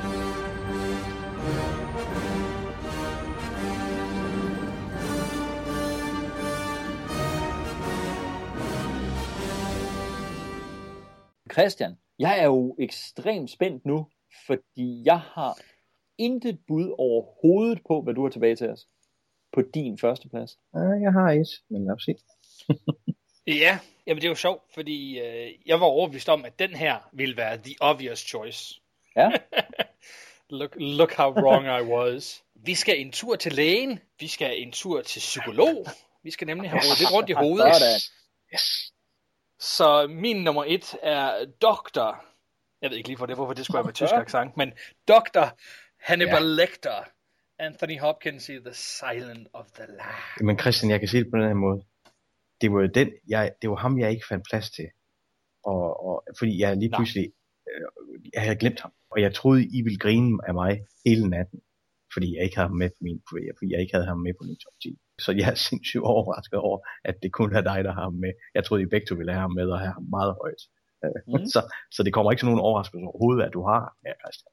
Uh, han er, ja. Ej, nu skal du selv have lov til at snakke om det. Det, det er jo selvfølgelig også et spørgsmål om, hvad, hvad man synes om filmen omkring, og hvad, hvilke virkemidler han får, og, og, og hvordan han påvirker figurer omkring sig. Men jeg synes, tanken om at have en, øh, en psykolog, som er trænet i at læse mennesker, og hvordan man påvirker deres frygt og deres glæde og manipulerer folk, og så samtidig er øh, sadistisk seriemorder, skråstreg kannibal, er, er fascinerende og voldsomt skræmmende på én gang. Jeg, jeg synes, det er fedt den måde, man aldrig rigtig er sikker på, om han, om han analyserer dig, eller, eller han bare ja, stiller nogle spørgsmål, fordi han keder sig. Jeg synes, det er sådan en, det er sådan en figur, der altid får mig helt op på tæerne, og, og hver gang jeg ser Silence of the Lambs, synes jeg, det er bare en, en figur, man øh, på en eller anden skræmmende måde ikke kan lade være med at, at føle en eller anden tiltrækning til. Han er, han er øh, et, et sort hul. Man, man bliver bare trykket tættere og tættere på, og man burde egentlig flytte sig, men, øh, men det gør man ikke. Jeg synes, han er, han er en, det er spændende med en vanvittig intelligent seriemorder. Ikke bare en, som ja, øh, slår folk ihjel på, på en spændende måde, men, øh, men som også analyserer folk og, og, og påvirker dem på de mest nedadrægtige måder. Jeg synes simpelthen, han er, han er en af de mest intelligente seriemordere, der er nogensinde opfundet og, og puttet på film. Øhm, ja. Ja, jamen, øh, jamen jeg, jeg, jeg er meget enig, og mit eneste argument for, for ikke at tage ham med, for jeg skulle finde et eller andet, da han, da han pludselig dukkede op, det var, at at han jo ikke kun spiller den i Silence of the Lambs, men han spiller den også i Hannibal og Red Dragon filmene, som jeg synes er ret svage i forhold til uh, Silence of the Lambs. Men jeg synes også, at hans præstation i de film bliver meget svingende øh, og, og, og langt fra den perfekte præstation, som jeg nærmest synes, det er af Anthony Hopkins i Silence of the Lambs. Så det var den undskyldning, jeg brugte øh, til at holde ham i top 10, for ellers ville han, ellers kunne jeg simpelthen ikke have holdt ham derfra. Ja, og, og Ja. Jamen nej, Nicolaj. Er det de andre film, der ødelægger dig for nej, dig også? overhovedet ikke. Øh, men men det, det synes jeg er et godt argument for, for det, var, det var et nødvendigt argument. ja, ja, jamen, jamen, det, det, ja, det er klart jo selvfølgelig også for The Silence of the Lambs, at, at han ville være i spil for mig. Jeg er rigtig, rigtig glad for, at du har ham med, Christian, også at du har ham så højt, at så han kommer på og får point her. Fordi det var virkelig en, jeg boksede frem og tilbage med, og det, det vil, øh, vil jeg også følge op på i... Øh, under de honorable mentions, som vi kommer til. Altså nogle af dem, når jeg har skulle argumentere for, hvorfor jeg så ikke havde dem med på listen. The Silence of the Lambs er en af mine absolut favoritfilm. Og jeg, jeg er helt med dig, Morsen Bo, når du siger, at du lige vil kalde det en perfekt præstation for Anthony Hopkins. Jeg synes, der er mange elementer, der er altså tæt på perfekt i den film. Og jeg kan simpelthen, jeg kan simpelthen ikke sige noget negativt på, på nogen måde omkring hans præstation som Hannibal Lecter i uh, Silence. Og, og jeg er lige ved at sige, at hvis den her kategori, eller den her top 10, vi skulle lave, den bare hed filmkarakter, eller præstationer i film, så kan jeg meget vel øh, være kommet ud i det, at jeg har haft øh, den gode øh, herr doktor, Hannibal Lecter, øh, med. Den eneste grund til, at jeg ikke havde ham med på den her liste her, og hvis jeg havde taget ham med, så havde jeg haft ham meget, meget højt. Den eneste grund til, at jeg ikke havde ham med på den her liste her, det, det er simpelthen, at da jeg skulle finde ud af, hvad, hvad skulle mine kriterier være, så blev det det her med, at jeg ville gå med ondskab, rendyrket ondskab og skurkedelen i, i filmen. Og nu siger jeg ikke, at Hannibal Lecter er en god øh, hjertet, øh, sød lille teddybamse. Mm. Overhovedet ikke. Men, men i den film, der bliver skurken for mig bliver klart Buffalo Bill, og jeg har ikke oplevelsen af, at vi på noget tidspunkt, jo, vi skal frygte Hannibal Lecter, men ikke oplevelsen af, at vi på noget tidspunkt skal håbe, at det går ham skidt. Øh, han bliver jo en mentorkarakter for vores, øh, for vores hovedkarakter, og de eneste, han øh, går efter i filmen, det er nogen, der er, har spærret ham inde, eller er brutal over for ham, eller ham der Frederick Chilton, som jeg også ser som en super stor skurk. Så at det er jo en film, der har potentielt tre super fremragende skurke. Jo. Så, så på, altså for mig er der ikke noget tidspunkt i, øh, i den tid, hvor Anthony Hopkins spiller Hannibal Lecter, hvor jeg ønsker ham det skidt, og jeg, altså, hvor jeg håber, det går galt for ham, øh, og hvor jeg er imod ham, og på den måde ser ham som, som ondskaben eller skurken i, øh, i filmen. Han, han bliver en mentor for mig, og, øh, altså ikke for mig personligt, men for Clarice Starling. Han fungerer som en mentor for mig i filmen, ikke? og jeg holder sgu med ham. Og, og det, det gør lidt, at det, der, der er et, øh, nu kan jeg, jeg kan lige tage hul på min honorable mention på den måde, og så runder vi den af og går over i honorable mentions i stedet for. Han får det samme for mig, som øh, en Michael Corleone gør i, øh, Al, i Al Pacinos øh, præstation i øh, Godfather-filmene. At han er jo entydigt også en skurk på samme måde, men, men det er bare, det er ham, jeg skal holde med, så, så er det jo tragisk, øh, den rejse, han går igennem. At man kan sige, det lykkes ikke for ham at komme ud af det her. Og jeg siger ikke, Anthony Hopkins Øh, han er på at prøver at komme væk fra at være kannibal. ikke det, jeg siger, men, men, men, øh, men det er jo også en karakter, jeg holder med, og som jeg ikke ønsker falder i løbet af de her film her. Så han bevægede sig på, på den knivsæk der, hvor jeg simpelthen ikke helt kunne finde ud af, om jeg, om jeg så ham som filmens skurk. Og det, og det endte jeg så med at beslutte mig for ikke at gøre, og det er derfor og udelukkende derfor, at jeg ikke har ham med på min liste. Ellers ville han være meget, meget højt. Altså, jeg kan simpelthen ikke, jeg kan ikke sætte en finger på valget af ham. Ja, det var min argumentation i det. Ja. Hvor jeg ligesom Morsingbogen skulle lede efter en årsag til, til at forsvare ham på. Altså. Det er, vi sætter spørgsmål ved, om han, om han egentlig er en skurk, ja. og om, om, om måske noget med de kommende præstationer ikke har været så stærke. Men, men, men, men, ej, men, men altså, han, altså, jeg er så glad for, at du har ham med, Christian. Jeg er så glad for, at du har ham med. Ja, ja, det er jeg også virkelig. Så øh, fremragende. Oh, Agent Starling, you think you can dissect me with this blunt little tool?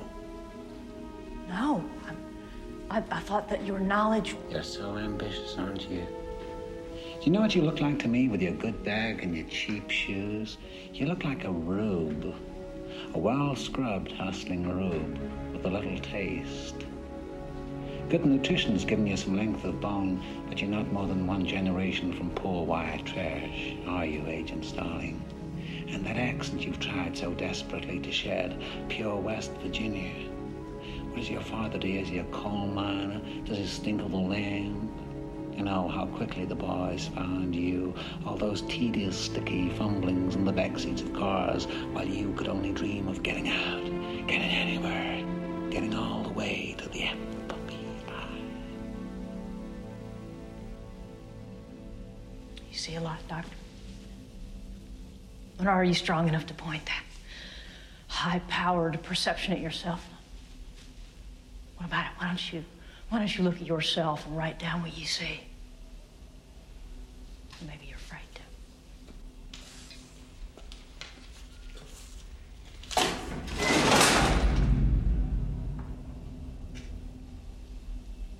A census taker once tried to test me. I ate his liver with some fava beans and a nice Chianti.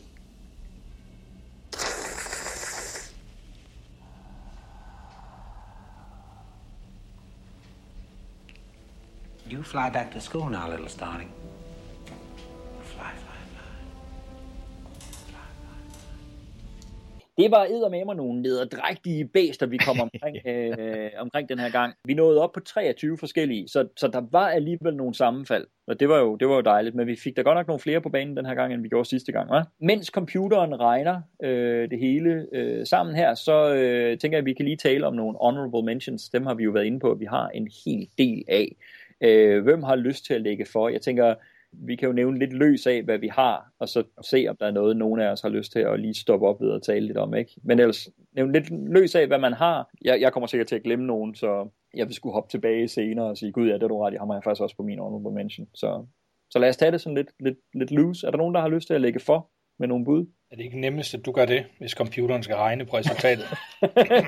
jo, det er godt jeg, jeg har jo talt om sådan nogle af de der kategorier, jeg havde der. Sådan noget. Under den realistiske, og der var også noget crossover her, der havde jeg sådan nogle øh, folk som øh, Noah Cross, John Hustons præstation i Chinatown. Jeg synes, han er fuldstændig sublim og virkelig, virkelig ond. Man kan sige, meget af det, der gør ham virkelig ondt, det er de, de ting, vi finder ud af til sidst, han har gjort. Så havde jeg også øh, Daniel Plainview i uh, There Will Be yeah. Blood. Han var sådan lidt for mig lidt borderline med det der med, om, om, om om han var skurk eller ej, men det, det endte jeg med, at i modsætning til for eksempel Hannibal Lecter, det er han, fordi jeg ønsker, at det skal gå skidt for ham til sidst. Jeg håber undervejs, at han vågner op og ser lyset, men det gør han jo så ikke, så skal han kraftede med mig have sådan noget milkshake lige i hovedet, skal han. Øh, og så havde jeg også der under, øh, også her under den realistiske, men også under morderen, massemorderen, der havde jeg så også uh, What's in the Box, John Doe fra Seven, som jeg synes ja. er en hysterisk god filmskurk. Altså, jeg havde et par bondskurke. Jeg havde både uh, Blofeld i uh, Donald Pleasants øh, udgave, jeg havde Auric Goldfinger. De stod meget højt for mig, og var meget, meget, meget, meget tæt på at komme med. Mm. Øh, under den der, den eventyrlige, der havde jeg altså også en del andre Disney-skurke. Jeg havde Scar, som du var inde på, øh, Christian. Jeg havde altså også øh, havheksen Ursula fra The Little Mermaid. Jeg synes, hun er fremragende filmskurk. Ja, ja. Øh, og så havde jeg Gollum fra Ringenes Herre-filmene. Og det var oh, altså... Han har man slet ikke tænkt på. Ja. Øh, han er automatisk også en honorable mention for mig nu. Så. ja, sådan. Altså, fordi, vil sige, jeg, altså, jeg, kan jo, jeg, jeg er jo så glad for Christopher Lee, så kunne man sige Saruman og sådan noget. Han er også fremragende, ikke? Men, men for mig, altså Gollum stjæler bare skurkebilledet i den film. Jeg, jeg havde overvejet slet ikke Sauron, øh, den der øh, nej, nej, nej. lys, den der nej, nej. flammende vagina, der flyver rundt ned over øh, der, altså. Men øh, Gollum, fantastisk, synes jeg. Jeg havde nogle flere på den der, den ustoppelige, der hvor øh, Terminator vandt, ikke? Øh, der havde jeg både en, en, der var både på den ustoppelige og også var et filmmonster. Der havde jeg altså også Predator. Ja. Som jeg synes, altså der, der var virkelig, det, og det var borderline for mig om filmskur, fordi jeg holder med ham, men, men det er jo, det bliver jo kun fordi, den er lavet så godt. Man skal jo ikke holde med Predator. I hvert fald ikke den første. Det, så bliver den anden. Det er jo også en anden karakter i de andre, skal man huske. Ikke? Og så havde jeg altså også øh, på den ustoppelige, altså den der urkraft, der er der i. Lastbilen i Spielbergs Duel. Den har jeg også. Er det rigtigt? Ej, det, er jo strengt, det er jo strengt taget en, øh, en tv-film, men, men jeg bliver nødt til at have den med. Jamen, jeg, jeg tog den med, fordi og jeg retfærdiggjorde det ved at sige, at den, den kom op i biografen i Europa. Et par år efter den var sendt i USA i fjernsynet, men at den, Jamen, den havde simpelthen den bare release der. Ja. Øhm, Sindssygt synes, effektivt. Er, det- er, det- er, det, er, det, altså, er, det, er det en maskine på den måde? Og jo væk, endnu mere, endnu væk, altså en maskine uden personlighed, kan, ja. kan, kan, kan være så velfungerende som skurk. Jeg ved godt, der sidder en og styrer den, men, men, men det er, det er bilen, lastbilen, der står frem som, øh, som, som skurken, ikke, på en eller anden måde. Jo. Jamen, det er, jeg, jeg er helt vildt. Det er sindssygt godt lavet. Altså, det er helt vildt. Øhm, og så øh, også ustoppelig havde jeg altså også 10.000 fra Terminator 2. Og jeg, jeg, jeg, var lige, jeg kan jo ikke have to Terminator på den her liste. altså. Jeg havde et par stykker, som, øh, som jeg simpelthen ikke tog med, fordi jeg havde, det, det skulle være decideret ondskab for mig. Og derfor var der nogle dyr eller øh, bæster på den måde, som røg fra. For jeg synes ikke, øh, Alien i øh, Ridley Scott's Alien er, handler af ondskab. Øh, det kan man jo virkelig diskutere, fordi det er jo et fremragende filmmonster, og vil være meget højt på min filmmonsterliste. Men jeg havde den altså ikke på min skurkeliste, fordi jeg manglede ondskaben derfra. Øh, på samme måde havde jeg heller ikke Hein i uh, Jaws øh, med, selvom det er jo en af mine absolut favoritfilm. Øh, men jeg så det heller ikke som ondskab, øh, den måde, den handler på. Det, det ville jeg have gjort, hvis jeg kunne lide Jaws The Revenge, altså firen, hvor øh, Hein jo lige pludselig får et hævnmotiv og forfølger Brody-familien fra øh, det kolde nord øh, i USA og så ned til Florida, hvor man simpelthen har Heinz POV op igennem vandet, hvor den følger flyet, som Ellen Brody flyver med. Det er jo så åndssvagt. Det er jo ondskab, men, øh, men, men den, den gad jeg simpelthen ikke at tænke på. Så øh, derfor får- kommer Bruce the Shark fra den første Jaws heller ikke med, fordi jeg ikke så det som ondskab. Og på samme måde en, som, som mange jo tænker som en rigtig filmskurk, som jeg virkelig også overvejede, og det var øh, den, hvor man kalder det mennesket, eller man i øh, Bambi, altså jægeren, som man jo aldrig ser, men som, øh, som er der som en, en skræmmende kraft hele vejen igennem. Men men ja, den fungerer som skurk og skræmmende kraft i den film, men igen, det er jo ikke af ondskab, at den jæger ude, øh, ude på jagt. Det, det er der nok nogen, der ser det som, men det, det gør jeg altså ikke. Så derfor kom den heller ikke med. Jeg var fristet til at have Freddy Krueger med, øh, selvfølgelig Robert Englands udgave. Øh, stor respekt for Jackie Earl Haley, men det er Robert, eller, øh, ja, men det er Robert England, der var den ikoniske. Øh, og grund til, at han faldt, det var øh, fordi hen fra omkring film nummer 3 eller 4, så ved jeg ikke, om det er meningen, men jeg begynder altså at holde med Freddy Krueger over for de der utrolig irriterende teenager, som han slår ihjel. Han bliver sådan en rockstjerne-type for mig. Jeg, jeg er helt klar på hans side fra film 3-4 stykker og frem. Øh, så det diskvalificerede ham lidt som, som skurk for mig også. Jeg skal lige høre, Nikolaj, øh, øh, dem du nævner her, er det dine honorable mentions, eller er det nogen, der er tæt på at blive honorable mentions? Nej, jamen, jamen det, det er, de er honorable mentions, men så okay. prøver jeg at argumentere for, hvorfor jeg er diskvalificeret dem. Eller ikke Okay, dem. jeg skulle bare lige være med, fordi det var, det med, der var ingen grund til at nævne dem, som næsten blev honorable. Ja, nej, nej, nej. Ja, okay, det, er, godt. det, det er mine jeg honorable mentions, det her. Jeg vil sige, de sidste, jeg så har på, det var nogen, hvor de simpelthen bare faldt for, at jeg synes, de andre skurke var bedre. Så nu er vi nede på nogen, hvor jeg ikke havde sådan en, en god, logisk grund til at diskvalificere dem. Der er en masse af dem, I har nævnt. Frank fra Once Upon a Time og Bill, Bill the Butcher osv. osv. Så hvis jeg ikke skal nævne dem, I har nævnt allerede og puttet på listen, så de sidste, jeg har tilbage, det er en øh, yber mobber. Det er Johnny Lawrence, Cobra Kai fra The Karate Kid. Ja, nej, jeg har ikke tænkt på. Nej. Ja, men jeg synes, han er fantastisk. Fantastisk øh, comic of age skurk, ikke? Altså. Lige præcis. Nej. Det var der, han, han var jo i konkurrence med, leg. han var i konkurrence med Biff Tannen for mig, men der vandt Biff så bare, fordi han også havde, øh, ikke bare var The Bully, men også var en, den bedste komiske skurk, ikke? Ja. Øh, jeg havde på Honorable Mentions begge udgaver af Max Cady, både Robert Mitchum og Robert De Niro. Fuldstændig fremragende begge to. Arnold Schwarzeneggers Terminator, han slog øh, en anden maskine, HAL 9000, Ja. fra That's øh, right. 2001. Fuldstændig fremragende øh, skurk også der. Så en gammel kending af filmpodcast for folket. Jeg havde højt på min honorable mentions list Mr. Potter fra It's a Wonderful Life. Yes. Og så den sidste, jeg vil nævne, det er en af mine ultimative favoritskurke. Det er Ming the Merciless. Og øh, eftersom vi havde elimineret, øh, eftersom vi havde elimineret øh, tv-serier og, og generelt sådan øh, serials nu, den blev jo ikke sendt i fjernsynet dengang, øh, der blev tilbage i 30'erne fra før fjernsyn, men der var de der serials, 10 minutters ting, der kørte som øh, øh, kortfilm før øh, featurefilmen den kom, og så så man dem i afsnit, og så kom tilbage næste uge og se næste. Det, det betragtede jeg som en tv-serie derpå. Øh, jeg er vild med den mængde, der er tilbage i de gamle Flash Gordon serials, men øh, vi skulle jo gå med filmene, så øh, jeg har på en meget høj honorable mention Max von Sydows utrolig farverige Ming the Merciless fra Flash Gordon fra 1980. Ja, det var, det var mine. Der var en del. Er der nogen af jer, der har noget? Jeg kigger Har lige over, tilbage, Christian? jeg kigger lige over til Berit, mens hun regner videre. Så kan Christian byde ind. Bertha, Bertha. Bertha! Bodil, Bente, ja. Bertha. Nå, øh, jeg, jeg vil sige knap så meget øh, som Nikolaj. Øh, jeg tror, jeg har et par stykker. Jeg kan ikke rigtig finde ud af, hvad du har nævnt og ikke nævnt. Så nu får I dem bare lige mm. fra hoften. Sensaen i Cobra Kai selvfølgelig. Øh, John Doe for Seven. Oric Goldfinger for Goldfinger. Loki for den ja. første Thor-film. Staff Sergeant Bob Barnes ja, fra Platoon. Tom Berengers. Øh, Max Caddy fra Cape Fear. Robert Mitchum. Marcellus Wallace fra Pulp Fiction. Ving Rames. Khan Noonien Singh fra Star Yes. Trek 2. Og, og det er, hvad er det, fra Star Trek 2, så ikke uh, Benedict Cumberbatches uh, Karen. Nej. Ricardo Yes. Montalban. Buffalo Bill for The Silence of the Lambs. Captain Dudley Smith fra LA Confidential.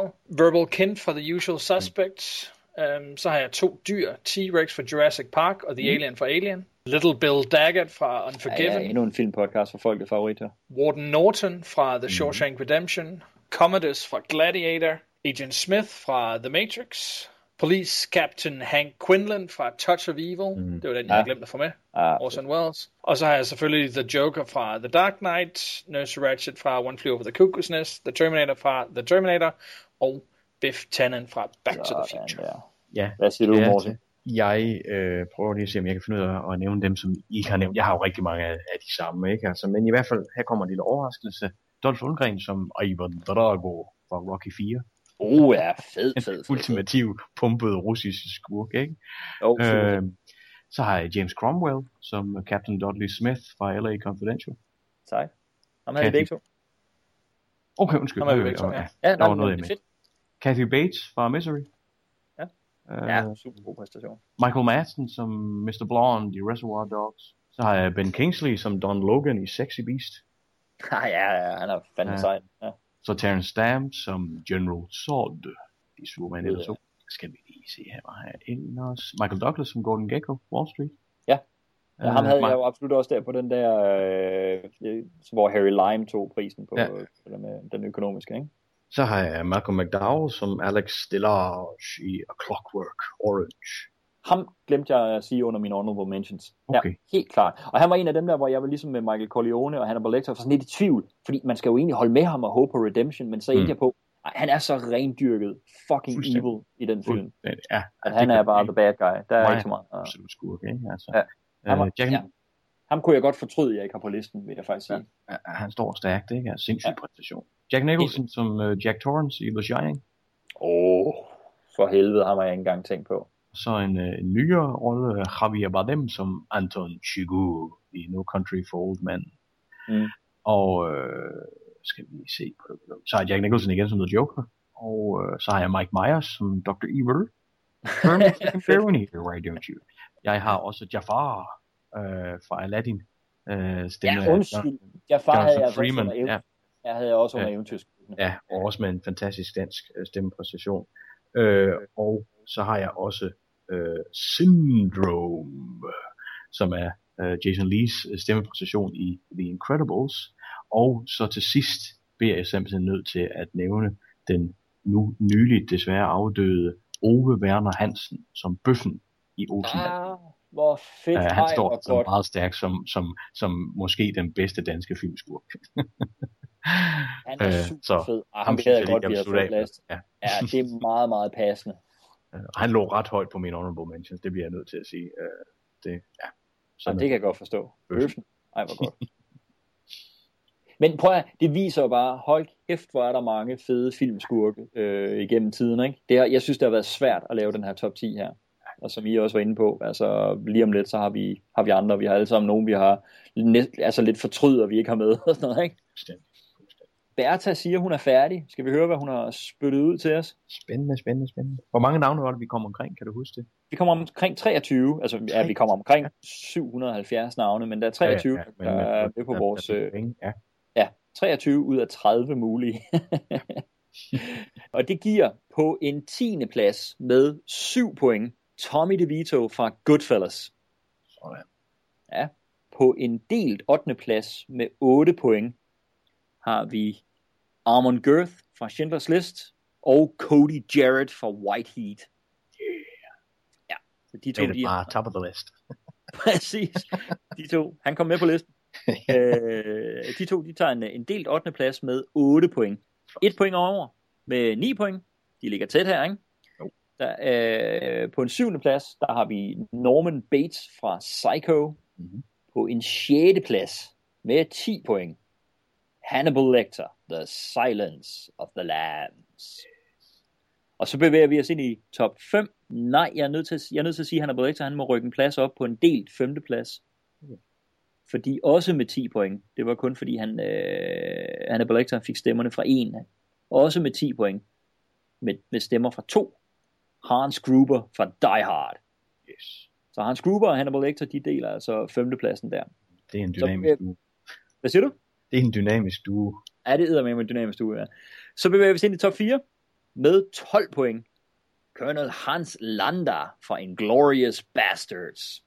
Vi er jo også op der, vi er over 10 point nu, så nu er vi op der, hvor man skal have haft stemmer fra to af os, ikke? Ja, præcis. Yes. Og top 3.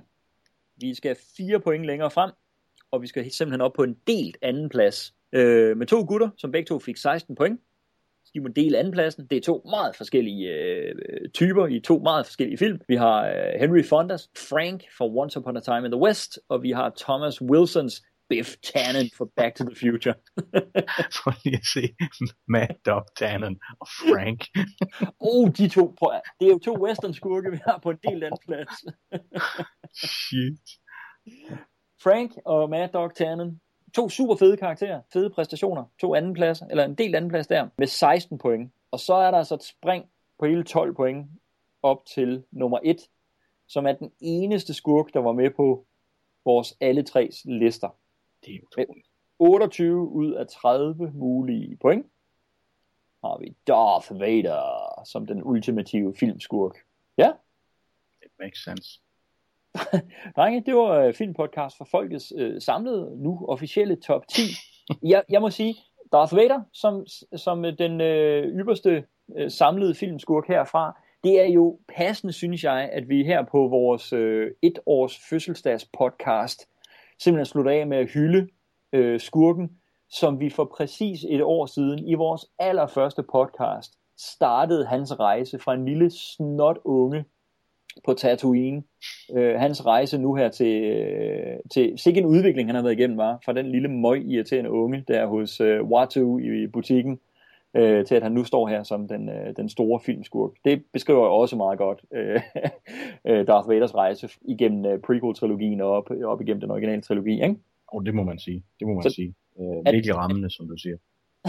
er det passende, at Darth Vader han øh, så bliver ham, der indkapsler, øh, når det nu ikke kunne være Ove Sprogø, så Darth Vader, der indkapsler det første år med filmpodcast for folket. Det har været skide sjovt at lave den her liste med jer, drenge, og øh, det har jo været et helt forrygende, øh, langt og udmattende, men et helt forrygende første år med filmpodcast for folket. Skal vi ikke lægge folket i seng, og så gå ud og øh, skåle igennem øh, og fejre denne øh, mærkedag øh, sammen. Jeg har ikke mere i øh, den her omgang. Andet end tusind tak, fordi I har lyttet med, dels til den her podcast, men også til hele vores første år. Vi har jo meget mere i øh, støbeskeen, mange flere idéer, mange flere afsnit planlagt, øh, og mange flere timer, vi skal snakke til jer. Så jeg tror, vi skal alle sammen, vi skal have gang i noget, et eller andet, der er godt for stemmebåndet, noget, noget rom, eller noget rum toddy, eller noget med noget honning, eller et eller andet, ikke? så vi har smurt stemmebåndet til det næste år. Husk, I kan finde vores, øh, alle vores gamle afsnit inde på, øh, på iTunes, og øh, når I er derinde, så læg endelig en øh, anmeldelse og en rating. Det er sådan, der gør, at andre har en chance for at finde, finde filmpodcast for folket. Og ellers så kan I også øh, finde os inde på Facebook, på facebook.com-filmpodcast for folket, og der sætter vi også stor pris på, at I øh, liker vores side, og eventuelt deler nogle af de øh, links og banner, som Christian han har lagt op til de forskellige podcasts, hvis der er et eller andet der, I synes, andre også skal udsættes for. Igen er det sådan noget, der gør, at andre folk har en chance for at opdage filmpodcast for folket. Hua, jeg har ikke mere til år 1, FFF Year 1. vi vender stærkt tilbage med Year 2. Og øh, Morsingbogen, har du noget til folket på falderæbet? Jamen tak for den her gang, og det var super sjovt at lave den her top 10 over filmskurke. Det er ganske krævende med de her top 10 øh, lister, så der er meget forarbejde og meget frem og tilbage, og hvem hører hjemme hvor, og så videre, og så videre. Øh, så det har været super sjovt, og ja, og en god måde at, at fejre et års fødselsdagen på. Øh, så uh, let's keep up the good work. Og Christian. Tak fordi I lyttede med. Det var sjovt at, at vende nogle af alle de her skurke. Uh, vi fik snakket om nogle af dem, vi allerede har snakket om på podcasten, og måske fået inspiration til, til nogle nye podcasts, vi skal have lavet for at forvente de her skurke lidt mere i detaljer. Jeg er i hvert fald klar på, på år nummer to. I stedet for at købe rom, skulle vi måske investere i en klipper i stedet for. Uh. ja, der er nogen frivillige, der sidder derude og bare længes efter at bruge endnu flere timer med os, så er der en uh, ulønnet, men højt værdsat klipper chance til selv. I like to dissect girls. Did you know I'm utterly insane? You like Huey Lewis in the news? They're okay. Their early work was a little too new wave for my taste. But when sports came out in 83, I think they really came into their own, commercially and artistically. The whole album has a clear, crisp sound and a new sheen of consummate professionalism that really gives the songs a big boost.